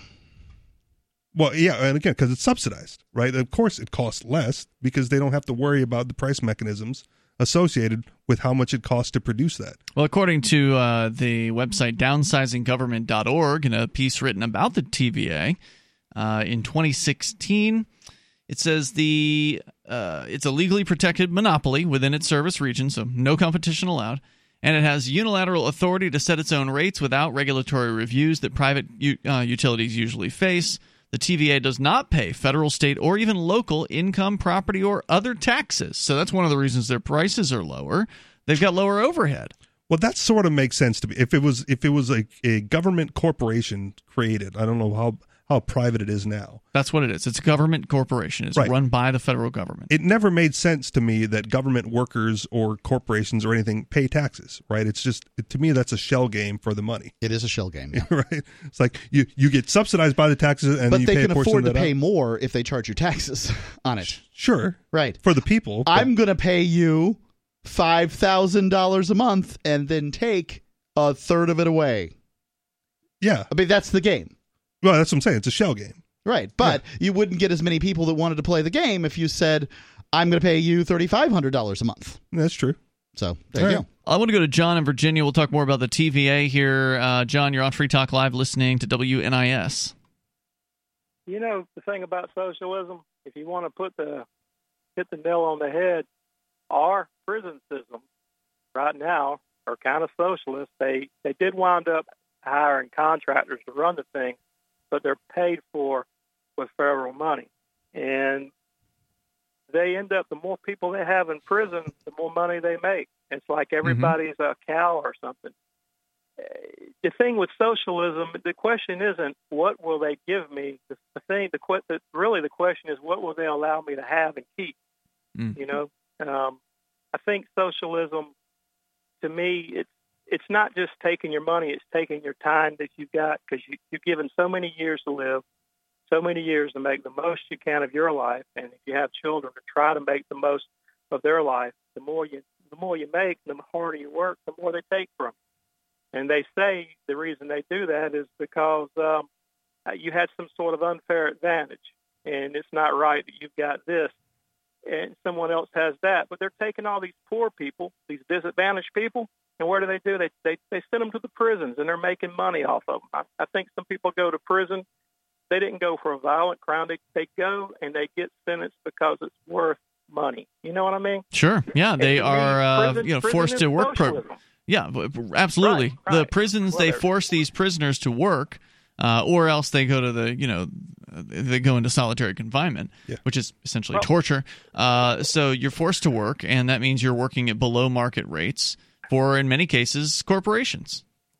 I think in some in some you- cases they use that argument against private prisons as well because they say, well, the private pr- private prisons need to keep their numbers up in order to get the But- funding from the state, so they're A- a the incentivized to keep more people they in prison. privatize them, but it's, Right. it's a shell game. They may have had a person come in to run those prisons, but it benefits everybody in prison. The more prisoners you have, the more the guards make, hmm uh, the more the private makes, the private person, the state gets free labor. It They call it the prison industrial complex. Yes. There's a name for it. right. Yeah, you can call it privatized all you want, but it is still paid for with taxpayer That's dollars. correct. Right. And if they if they really wanted to run it efficiently, just like the government, you know, the government's the people who buy the the one thousand dollar hammers or the gold plated what you might call it. You know, so That's the government exactly is not right. efficient. It's what could TVA do if a true private person came in? They they would have to cut the unions. They'd probably have to cut some of the labor. You wouldn't have as much deadwood, but I bet you it'd run more efficient. You'd never get an opportunity to compete um, in that arena because they're not going to give up They have a monopoly. yeah their their their status and they've Well- got the right of ways and all that other stuff and You try coming in there, they're going to put handcuffs on you. Right. Well, Can't you know. I'll, I'll go ahead and get off now. But that's, Thanks, that's John. wanted to end with this. I appreciate The, it. Go ahead. the Oh. thing is, the, the thing is this: when they're when they're when they're holding something out to you with one hand, they've got a hand behind their back that's holding something back. And federal work saying, "Yeah, we're going to come for your guns." I mean, to me, I guess because it's been going on so long and it seems to be more and more accepted. You wait and see if they don't get harder and harder as a police state. Because if you'll notice, socialist countries, true socialist, hard socialist countries, they don't let their people leave the countries. If That's right. socialism's so damn great, why can't they come and go freely? If it's great, who would want to leave? Great question. Thank you, John, for the call tonight. I appreciate hearing from you, and you don't have to look any further than Venezuela, you know, to see yet another example of yet another socialist state that does not want you to leave it. socialists are going to call that state capitalism because it uses a word they don't like and that's yeah, fun. but but uh, That's not the democratic socialism we could use here. it wasn't long ago that you had people like Bernie and others who were cheering on uh, the Venezuelan right state. they like socialism until they don't like socialism Until it at becomes which an point embarrassment. they rename it right. state capitalism Until it becomes an embarrassment and everything fails, which is, of course, inevitably what happens with socialism. right Uh, more on the TVA. So again, doesn't pay any taxes. Uh, they make quote payments in lieu of taxes to state and local governments, but those are less than the typical taxes paid by private utilities. The TVA is mainly a wholesaler of power, selling it to 155 municipal and cooperative distributors, who then in turn sell it to retail customers. Those local utilities middlemen must Excellent. provide five to 15 year notices if they want to terminate their relationship with the TVA, which is an anti competitive arrangement that works to the TVA's advantage. So if you want to break the deal, it might take you 15 years or a decade uh, to you know move to another option. The origin of the TVA was the New Deal. It was created in 1933 by assembling land surrounding the Tennessee River and tributaries across seven states with the aid of the eminent of eminent domain. There it is again. With the advantage of taxpayer funding and federal legal power, the TVA bullied private power, uh, power producers out of the way, removed more than 15,000 people from their land. you mean evil capitalists No, I'm talking about farmers. no people no i meant who, the, the private comp- the private uh, power producers no, this is the TVA that removed 15,000 people from their land. in I- order to take the land to build their infrastructure. The Congress created corporation. Yeah, 855 450 free. I think they 855 flooded something to get part of that. There's some uh, environmental damage that uh, they talk about later in the story as well. 855 450 3733. More about the just awful socialist programs that, if we didn't have them, the Tennessee Valley would still have power, and they might even have more options. We'll come back with more in hour three. It's Free Talk Live. I'm crazy about My Magic Mud. This is the most important oral care product created this millennium, and I'm not kidding. We all have different opinions on politics and issues, but we all have mouths. And I want yours to be as clean as possible, with teeth as bright as they were meant to be. I will never be without My Magic Mud. It's a little surprising, but man, does it work. If you only listen to one thing I say ever, go to mymagicmud.com and get 20% off with code FTL. mymagicmud.com, code FTL.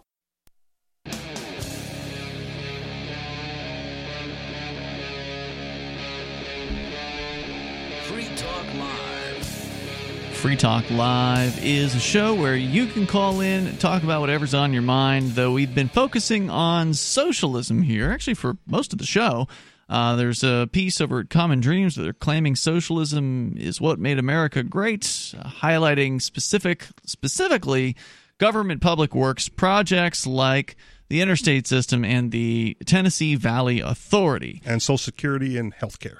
And I'm when you came up with the Tennessee Valley Authority, I thought, oh, there's something like really corrupt about that. I just, you know, I didn't grow up there, so I don't know a whole lot about the Tennessee Valley Authority, and so I found a neat article from downsizinggovernment.org that's all about it. Uh, so this socialist is heralding it as some, you know, wonderful thing that has brought uh, progress to this previously repressed area of the country and if it weren't for this socialist program of wealth redistribution, this you know government jobs program, they say here in this story that uh, they currently have over 10,900 employees and 11 billion dollars in annual revenues. I mean, this is a big operation, and of course, like with the government roads, the author would have you believe that if it weren't for these projects, then the Tennessee Valley Authority would be destitute. Yep. They would Well, have no like- power. Prior to it, poverty, hunger, ill health, malaria. Right. Right. The- not the Tennessee Valley Authority, but the Tennessee Valley, right? And Yeah. the whole, uh, sorry, A- The area.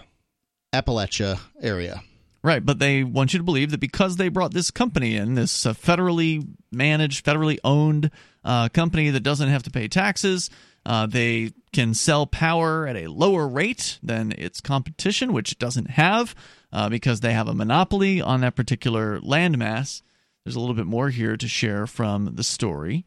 Uh, so it points out that they started this thing during the New Deal, that uh, they stole land from more than 15,000 people in order to do this. So using eminent domain, stealing people's land. Because, you know, there's no better way to make a family's life better than to bully them out of their home. Well, they get the money so they can just move elsewhere and buy whatever they can with They get the money they decide they get, Of course. whatever that is. Uh, Yeah, nobody who's ever been forced out by eminent domain said, "Yeah, baby, I got the best price ever." The creation of a federal electric utility was championed by progressives who wanted to uplift the people in the Tennessee Valley with Right. subsidized power, flood control, farming, and economic development. Those poor undesirables. We'll create a socialist program for them. It turned out, however, that neighboring states with private power grew just as fast as Tennessee did in subsequent decades, and they also extended power to rural communities as fast as the TVA did within its region. How could they possibly do that? The government owned TVA has become an anachronism, as the global trend for more than two decades has been to privatize electric utilities. In the United States, private sector corporations dominate the electric generation and transmission industries. There's no theoretical or practical reason why the TVA should also not be private. If the TVA had performed better than private utilities over the years, then there might have been an argument for government ownership, but it's performed poorly on both financial and environmental management. You know, the environment that's so important to many of these progressives. Privatizing it would create an institutional structure that would improve efficiency, reduce costs, create more transparency, and allow for better environmental oversight. However, I would also like to add that in addition to privatizing this organization, they should also open the market to competition. Yep, no more Because- monopolies. Because having a private company running power is better than having the government do it. But if they have a monopoly, you still have a situation that is not optimal for the marketplace. I think that uh, when you for decentralization to really reach its full stride, you're going to need to see solar power come into its own and probably uh, thorium salt reactors, um, you know, be sort of allowed as a technology. This is that thing that uh, you were talking about the other night, where they like a little reactor can pump, you know, basically pump power to a whole neighborhood. I think it's better to re- refer to them as meltdown proof reactors. now that's pretty sweet. And Why don't we have these yet? Is the government saying you can't have them? Basically, standing in the way. because the military industrial complex benefits from uh, you know these uh, uranium reactors that they have or plutonium I'm, I'm not I'm no expert in this area but they need the, uh, the, the the fissile material or whatever from them to create their bombs and so that was the reason for these things is, and they're bigger and they produce more power whereas a smaller uh, thorium salt reactor can't melt down but it only it's only going to power say a neighborhood Well, speaking of nuclear power, that's what comes next here in this story. So it's close to Edison's original idea of DC generators in neighborhoods, as opposed to the AC that was, um, you know, created by Tesla and where it sort of worked out. centerpiece of T- uh, TVA's dysfunction was its nuclear program, which has been problematic from the beginning. A 1985 Washington Post story provided a taste of the historic problems. TVA had envisioned the most ambitious nuclear system in the U.S., planning in three states to build 17 reactors capable of supplying 40% of the TVA's or the Tennessee Valley's power. Today, TVA is operating just two atomic plants. Eight of them were abandoned while under construction. Three were shut down by the TVA earlier this year following pressure from the Nuclear Reg- Nuclear Regulatory Commission. Is this a recent article, like 2019? 20, uh, this is 2016. okay. Uh, over the uh, serious safety concerns. Four others, now partially built, have experienced substantial construction delays or have been questioned for safety reasons. In the intervening years, according to an NRC report, TVA has been cited for more than 1,000 violations of Nuclear Regulatory Commission regulations Ah, no problem. twice as many as an unidentified utility of comparable size and three times the national average. So, if you want nuclear power, don't put the government in charge of it because they're going to botch it up. They're going to make it more dangerous. Remember Chernobyl? Fukushima. I remember the Quakers being all upset about the, um, the, the Vermont Yankee reactor over here and getting it shut down, safest uh, reactor in the nation. But it's shut down now. Right, because a bunch of liberals who don't understand nuclear power, um, you know, go and make that happen. Right. It's the it's the fear of the downside because when you think of it going bad, you always think of like Chernobyl, Sure. or recently Fukushima, where it's like it's Right. catastrophic. But no educated person can talk about green energy without talking about um, nuclear power. Uneducated people can talk about green energy. We can see that in the Democratic uh, lineup for president. Okay. Right? Like, you know, sure, you can yickety yak about uh, sustainable energy and all that other stuff, but you really can't talk about this stuff until we talk about nuclear reactors. But they're not going to talk about it No. seriously because of the downside. Nope, nope. They're just going to they're going to write pretend papers about pretend stuff where where where magic uh, ecologically sound uh, energy sources exist. Sun and the wind, man. That's as natural as it gets. Sure. And I believe one day that's totally going to be plenty. But that day isn't today. Okay. Many problems have affected, affect, afflict, afflicted, geez, the TVA's nuclear program, Afflict, afflict, afflict. including in, ineffective leadership ineffective leader. management infighting and a major fire at an Alabama plant. The company ended up canceling a slew of nuclear plants during the 1980s for which it had spent $5 billion. In 1998, Ralph Knight, uh, Nader opined, quote, TVA is by any measure the worst nuclear project in the country and has the poorest safety record. And you know, if Ralph Nader's going against your socialist program, you've got a bad one on your See, hands. and that's a bad combination, right? Bad safety and nuclear power. Very bad. There's, Yeah. there's ways to do it right with minimal down but nobody wants to worry. Nobody wants to risk that. Well, don't worry. In 2007, the TVA restarted its nuclear construction program with the building of the Watts Bar 2 plant. Just like past nuclear projects, this project went far over budget, with its Yes, cost yes. rising from 2.5 billion to about 4.5 billion. So, you know, almost double what the original proposal was. Working Sounds for the government means you never have to say you're sorry. Right. And this is not unusual, by the way. I mean, when it comes to government That's what make they do. work programs, That's and part of the thing. The cell is talking. They'll, they'll give you the price when they're attempting to get this whole thing passed. Right. You know the well, we're going through the uh, the public uh, discourse period, and this is going to cost thirty seven cents. And it's then- only going to cost each taxpayer this much. Right, right, right. They'll- they'll- they'll- that's exactly how they do it. You're, you're exactly Pennies. right. Pennies. pennies to each taxpayer. I don't know why you wouldn't do this. And then you know they trot it all out, and finally, uh, when we're all done, it's, It's this huge, times as gigantic boondoggle. The TVA also moved forward and then backward in recent years on completing two Bellefonte nuclear plants in Alabama that were originally started in the 1980s. Jeez. They're not even done yet. So they got a good 30, 40 years on this. Right. Still working on it. The plants were almost complete, but now they appear to be canceled for good. The company spent a remarkable $6 billion on the Bellefonte plants, Deo. spending that is now down the drain. And whose money was it they spent? Taxpayers. Federal government. That's your money. 855 450 free.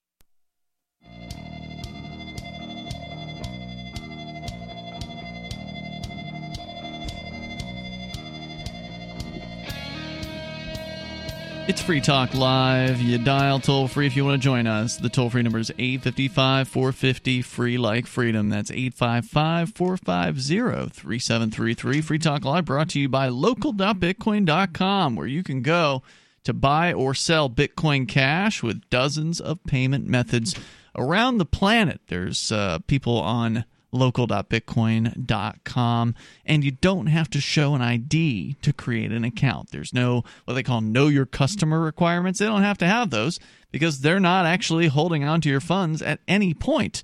It's all done, the sales are all done by smart contracts, which means that you control uh, your funds, not the website.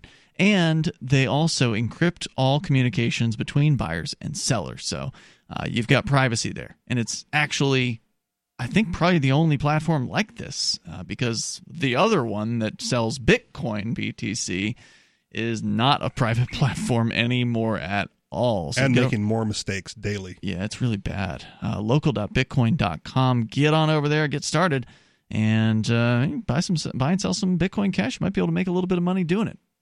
So we go on here. In fact, uh, some of our co-hosts, like Aria DiMezzo, I think she's the number one seller on the site. As a matter of fact, at local.bitcoin.com. Uh, we go to your phone calls and thoughts. We can talk more about the uh, Tennessee Valley Authority, which one article from Common Dreams held up as this pinnacle of socialist success, but according to you know reality, uh, it's been an absolute nightmare. And well, the reality of that article, right? The, the reality of this article, socialist success. Sure. Well, I mean, from their perspective, it's helped people get power who they don't think otherwise would have received power, even though surrounding areas got power too, uh, without the Tennessee Valley Authority and just as quickly, according to this story at uh, downsizinggovernment.org. But let's go to Tritium. He is on our Discord server. Tritium, you're on Free Talk Live.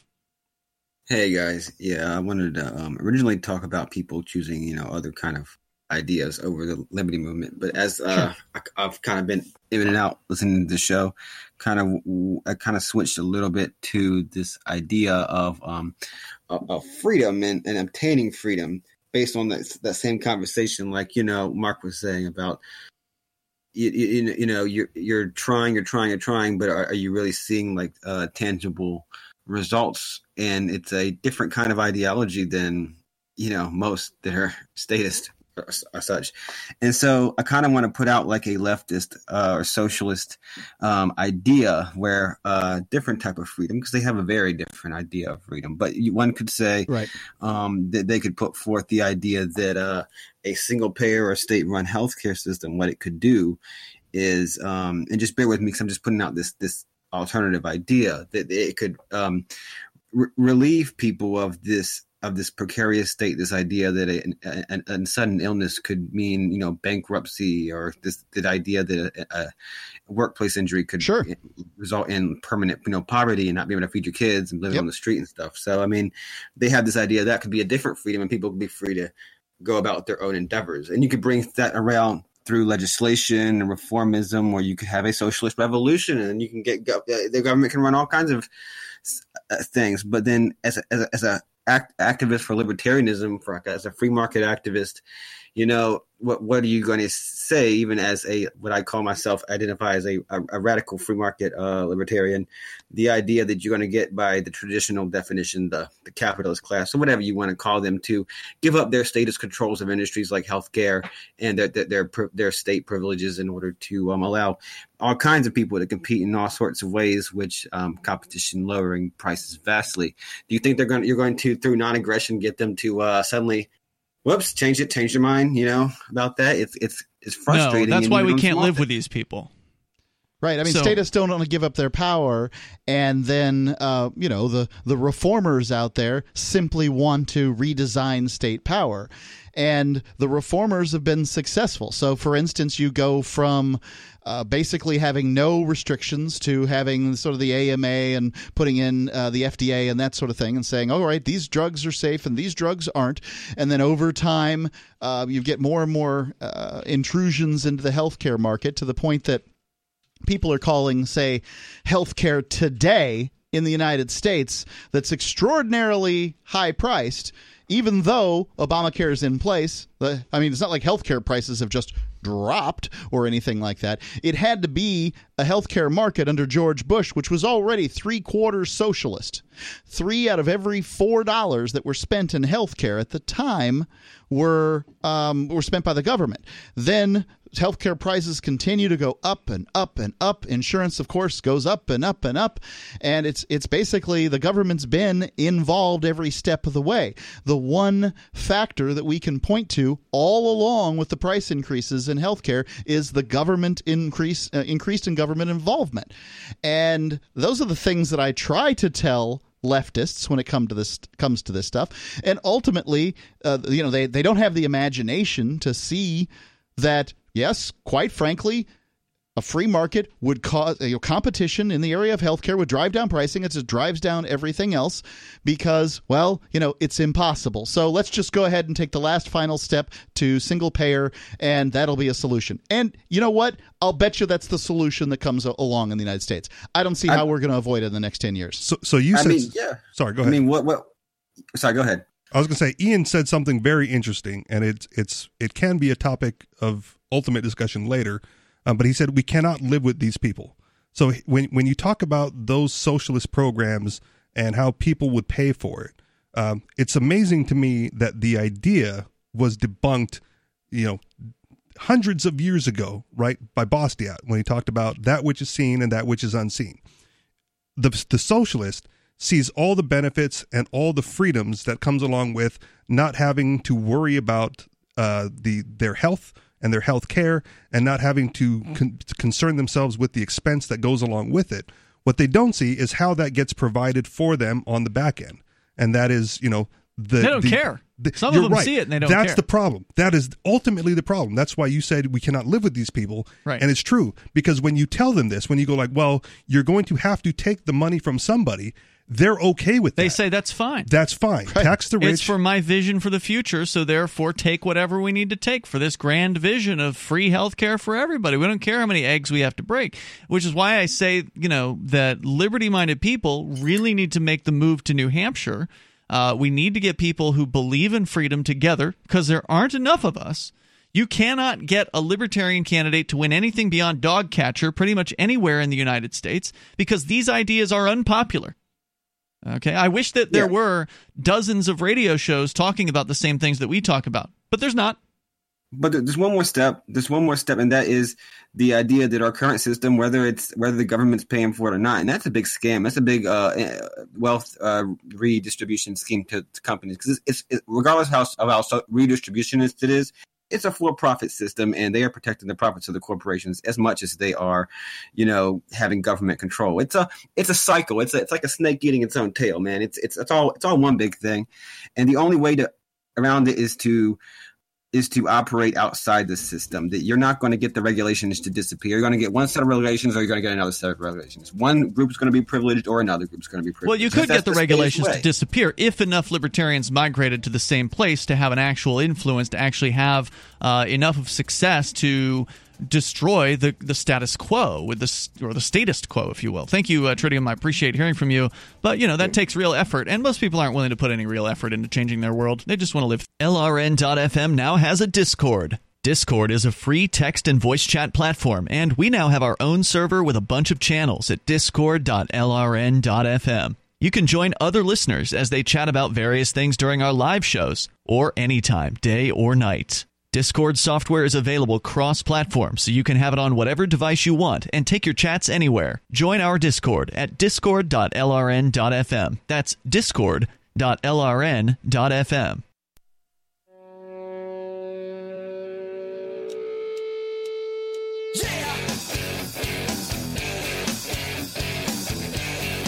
It's Free Talk Live. You bring up what you want. If you want, you may take control of the airwaves. Our number is 855 450 free. And do want to say thank you to Tom, who is a Free Talk Live Gold amplifier. AMP means advertise, market, and promote. Amplifiers are those who are joining the AMP program and helping us for five bucks a month, although Tom's gold, so that means he's doing 10 bucks a month. So thank you for that.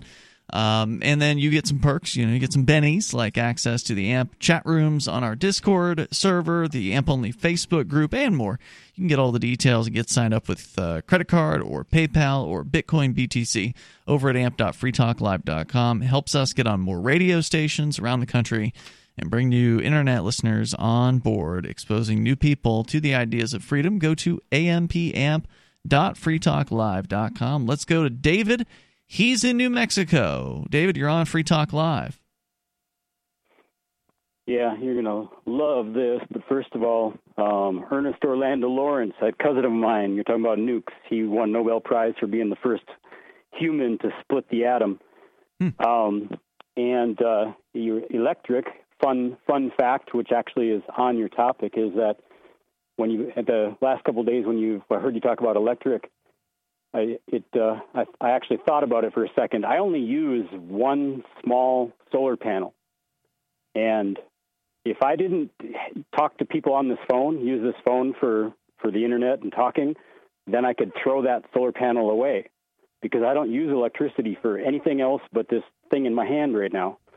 Um, and that so anyhow, That's a very um, minimalist so lifestyle. How do you listen to our show? on the phone. Oh, really? On the on the uh, on the smartphone, you know, there's I, I got there's six different ways I can listen on D Live. I can listen on. Okay, Twitch, so you have listen on- internet. You've got internet connection. Yeah, on the I got a smartphone, so I I got see. you know I got a laptop in my hand is what I got. And But that's so are you using your use. phone's cell phone connection for your internet? Yeah. I see. Yeah, cell phone. Okay. Yep. Interesting. That's like no um, lights, anyway- no hot water. Yeah, you don't have hot water. Well, of course, you do live in New Mexico, so it's probably pretty warm. No, I got a I got a hot tub, dude. Heated by the sun.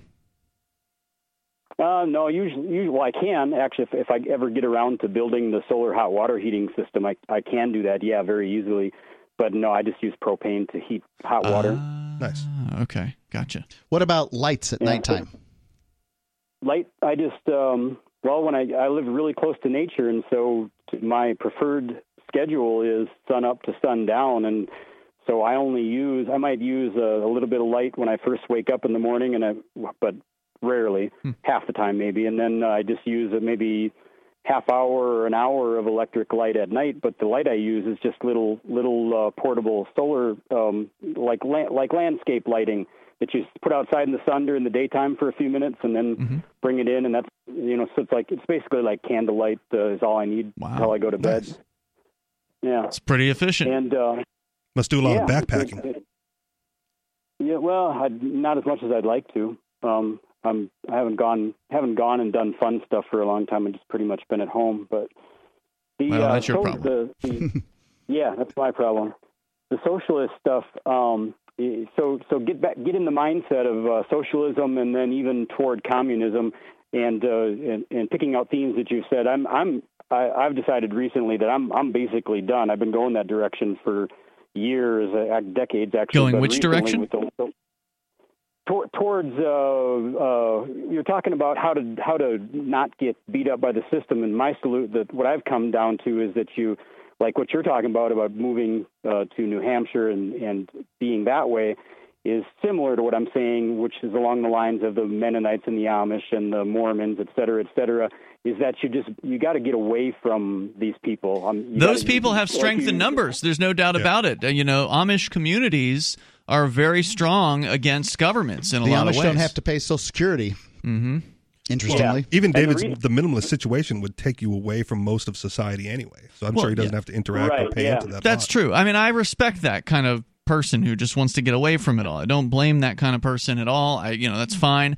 But if you look around the world and you see that things are wrong and you want to do something about it and you're tired of the, you know, the big government intruding in people's lives and you want to do something about it and you care about freedom, then really New Hampshire's the best bet because there's activism that is happening here that isn't happening anywhere else. There's more libertarians living here more voluntarists, more anarchists, people who care about freedom living here than anywhere else. The natives are naturally inclined towards freedom Some generally. I would say most of them. Uh, generally, and there's just no better place on the planet to do it. David, thanks for the call tonight. I appreciate it.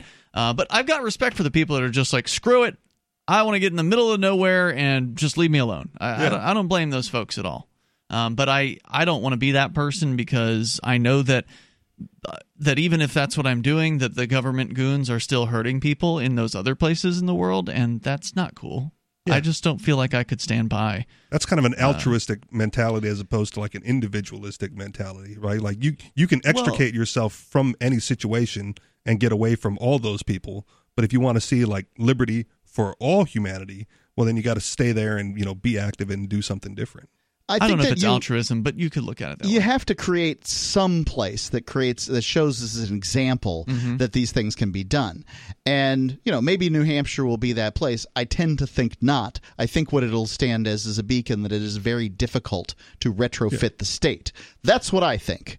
Um, i live here. It's an awesome place to live I don't know whether some place that's already established, highly successful from a from the standpoint, like we have uh, the highest median income in the world, as at, at least rated by one particular chart. Rich people tend not to be particularly revolutionary. Um, they also tend not to be very leftist either. So it's kind of interesting uh, the way New Hampshire is kind of stuck here in New England, which is a leftist place, but it's very wealthy. Um, anyway. I maybe New Hampshire's the right way to go. Maybe some, you know, somebody gets some special economic zone in some location and is able to set something up from the ground up as opposed to attempting to the pop the rivets on the state someplace.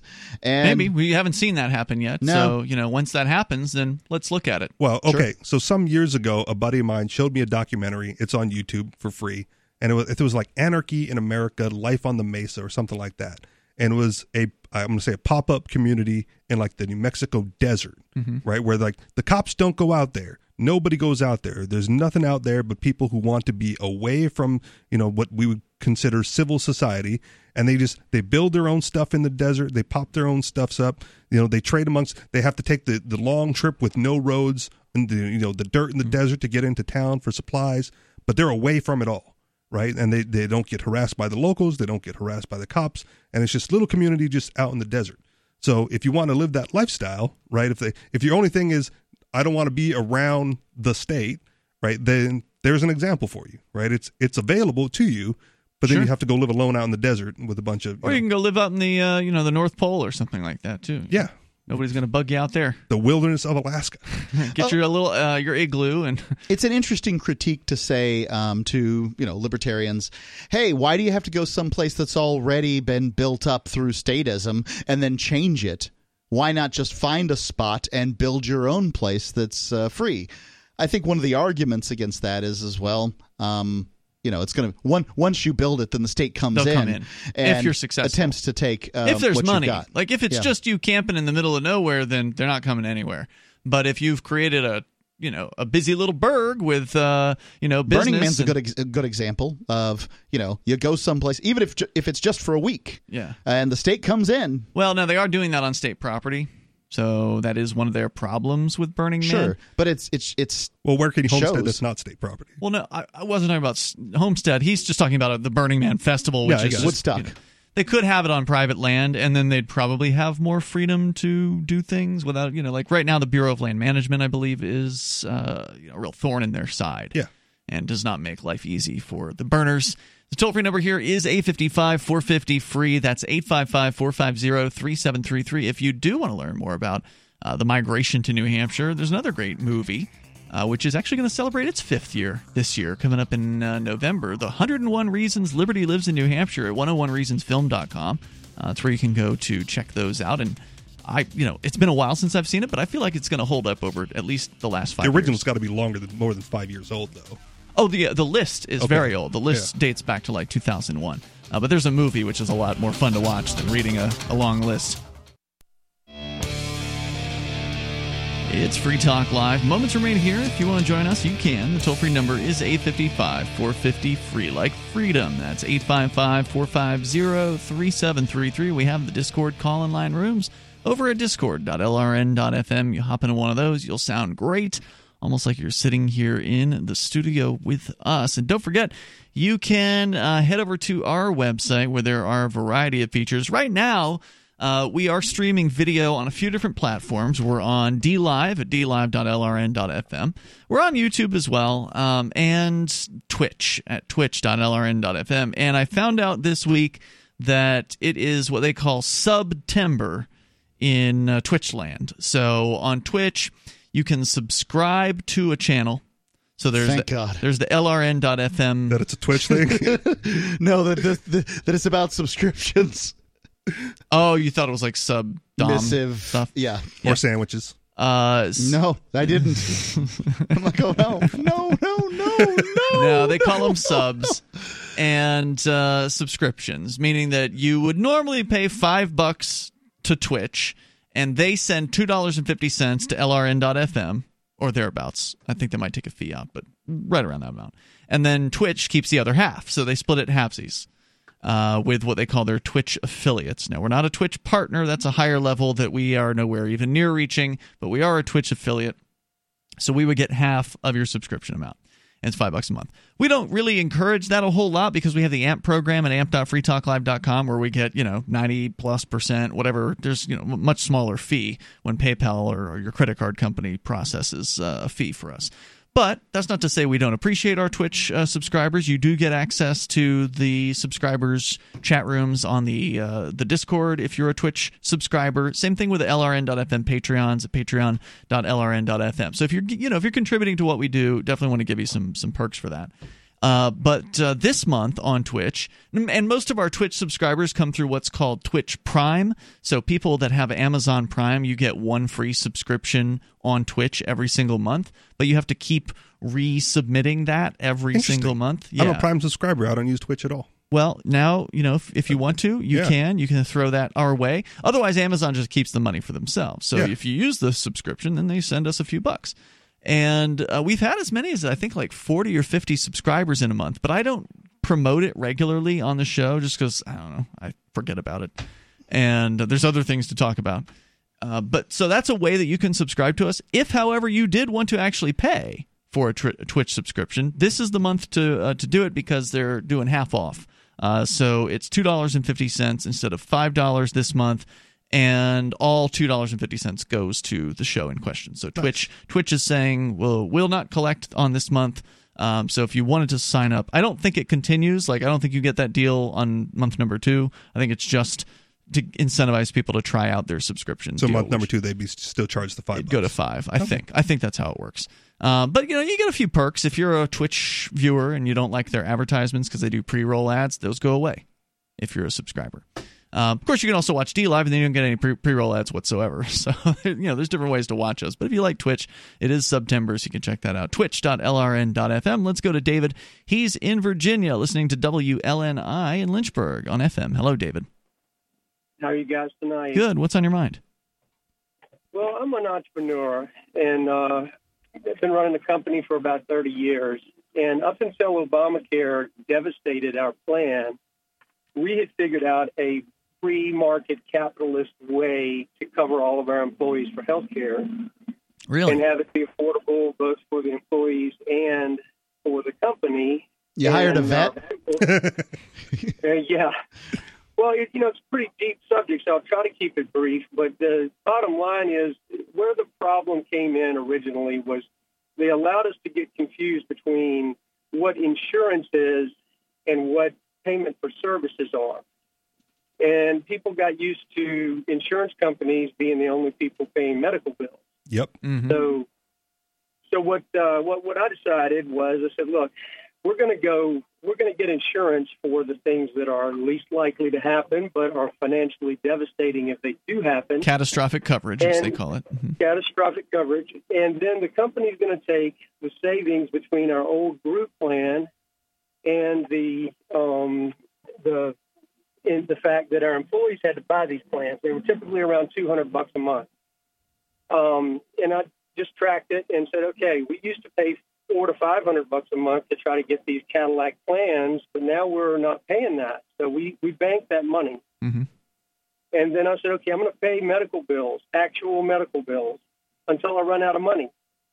And I, you know, I put it on on a, you know, I, I kept kept everyone in the company appraised of how much we were, how we were doing. And um, you know, the thing was, I never ran out of money. Um, we had more money than we could. Hmm. How many employees, um, if you don't mind? At the time, we had we had about 15 that were on our plan. We had a total of about 40 employees, but most of them were a lot of them were part time. So just to clarify, you were saving about 200 bucks a month per employee times 15, sucking that away in a in a savings account. like a medical savings account that covers all the Well, you're, employees. you're you're you're you're a little backwards there. We were saving everything by having our employees buy the $200 plan themselves. Catastrophic plan. Okay. We, well, we had we had to get them to buy you know individual insurance in order to get that to happen because there weren't any group there was no group plan we could get that was just a group catastrophic plan. Um, I kept asking my insurance agent before that we used to have. I said, when are they going to write that policy? And it never came along. So we finally just went and helped our employees shop for catastrophic plans, and then we we payroll deducted their their um, amount they paid for their insurance, and we did a thing called list bill. With at the time we had several different companies, but but companies like Anthem, it, they were major companies, and most of them typically had about a five thousand um, deductible, and then it was pretty close to 100% coverage after that. So I kind of figured, okay, we got 15 people, so if we can gradually save up to 5,000 per person, that was my goal, then we'd be covered. And then what you find out is people don't go to the doctor as much as they think they do. Um, so the money just sat there, and we started paying the entire deductibles, and we still couldn't spend all the money we were saving. And so I, I started thinking, man, we're really on to something here. So I you know, made the silly mistake of calling my state representatives and trying to explain to them what we were doing because I knew that something was going to happen. This was around 2000 that we started doing this, and we did it right up until Obamacare basically made it illegal. Um, and now we've got about 100 employees. They all hate the insurance, but we're all required to provide it. Right. Um, and therefore, there's no money left for this plan that we had that worked so well for everyone. And and it's uh, it, the thing is though, it all boils down to the fact that we do not teach capitalism in the schools. We don't teach people that insurance is supposed to be for things that are not likely to happen, but if they do happen, they could be crushing. Devastating. Yeah, right. Well, I mean, I, that- but- what I think is great about this is that your house. if your if your uh, employees liked their insurance plan, they got to keep it.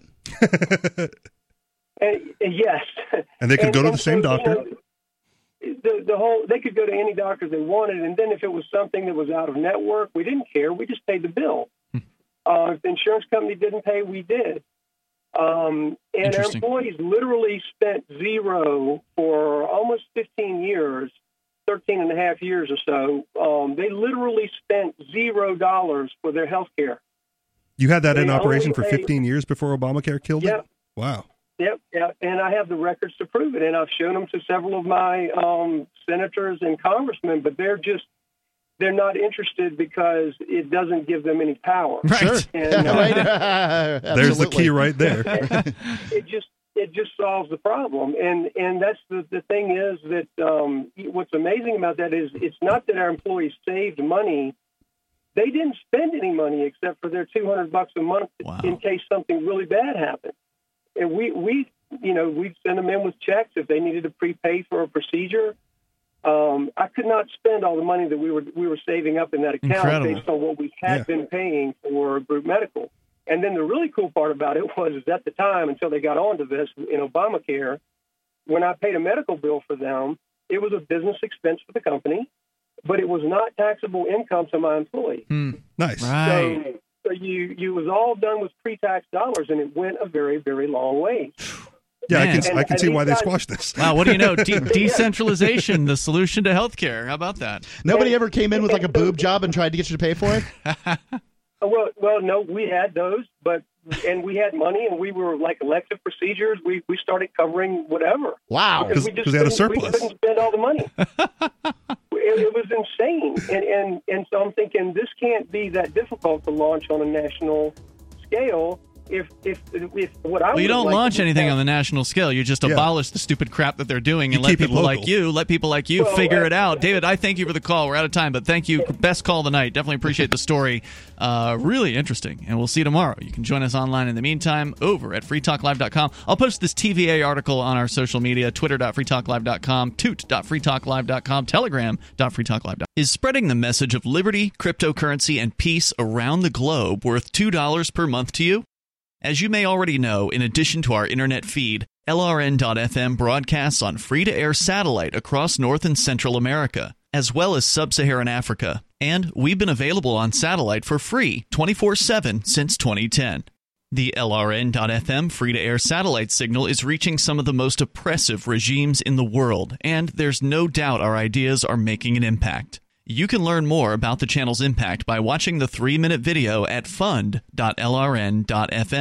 If you'd like to help free minds globally with our ideas of liberty, cryptocurrency, and peace, you can donate as little as $2 per month via fund.lrn.fm. You can help us continue and expand our satellite broadcast to multiple continents. Visit fund.lrn.fm today, and thank you for your help. Don't forget to share the link on social media. That's fund.lrn.fm.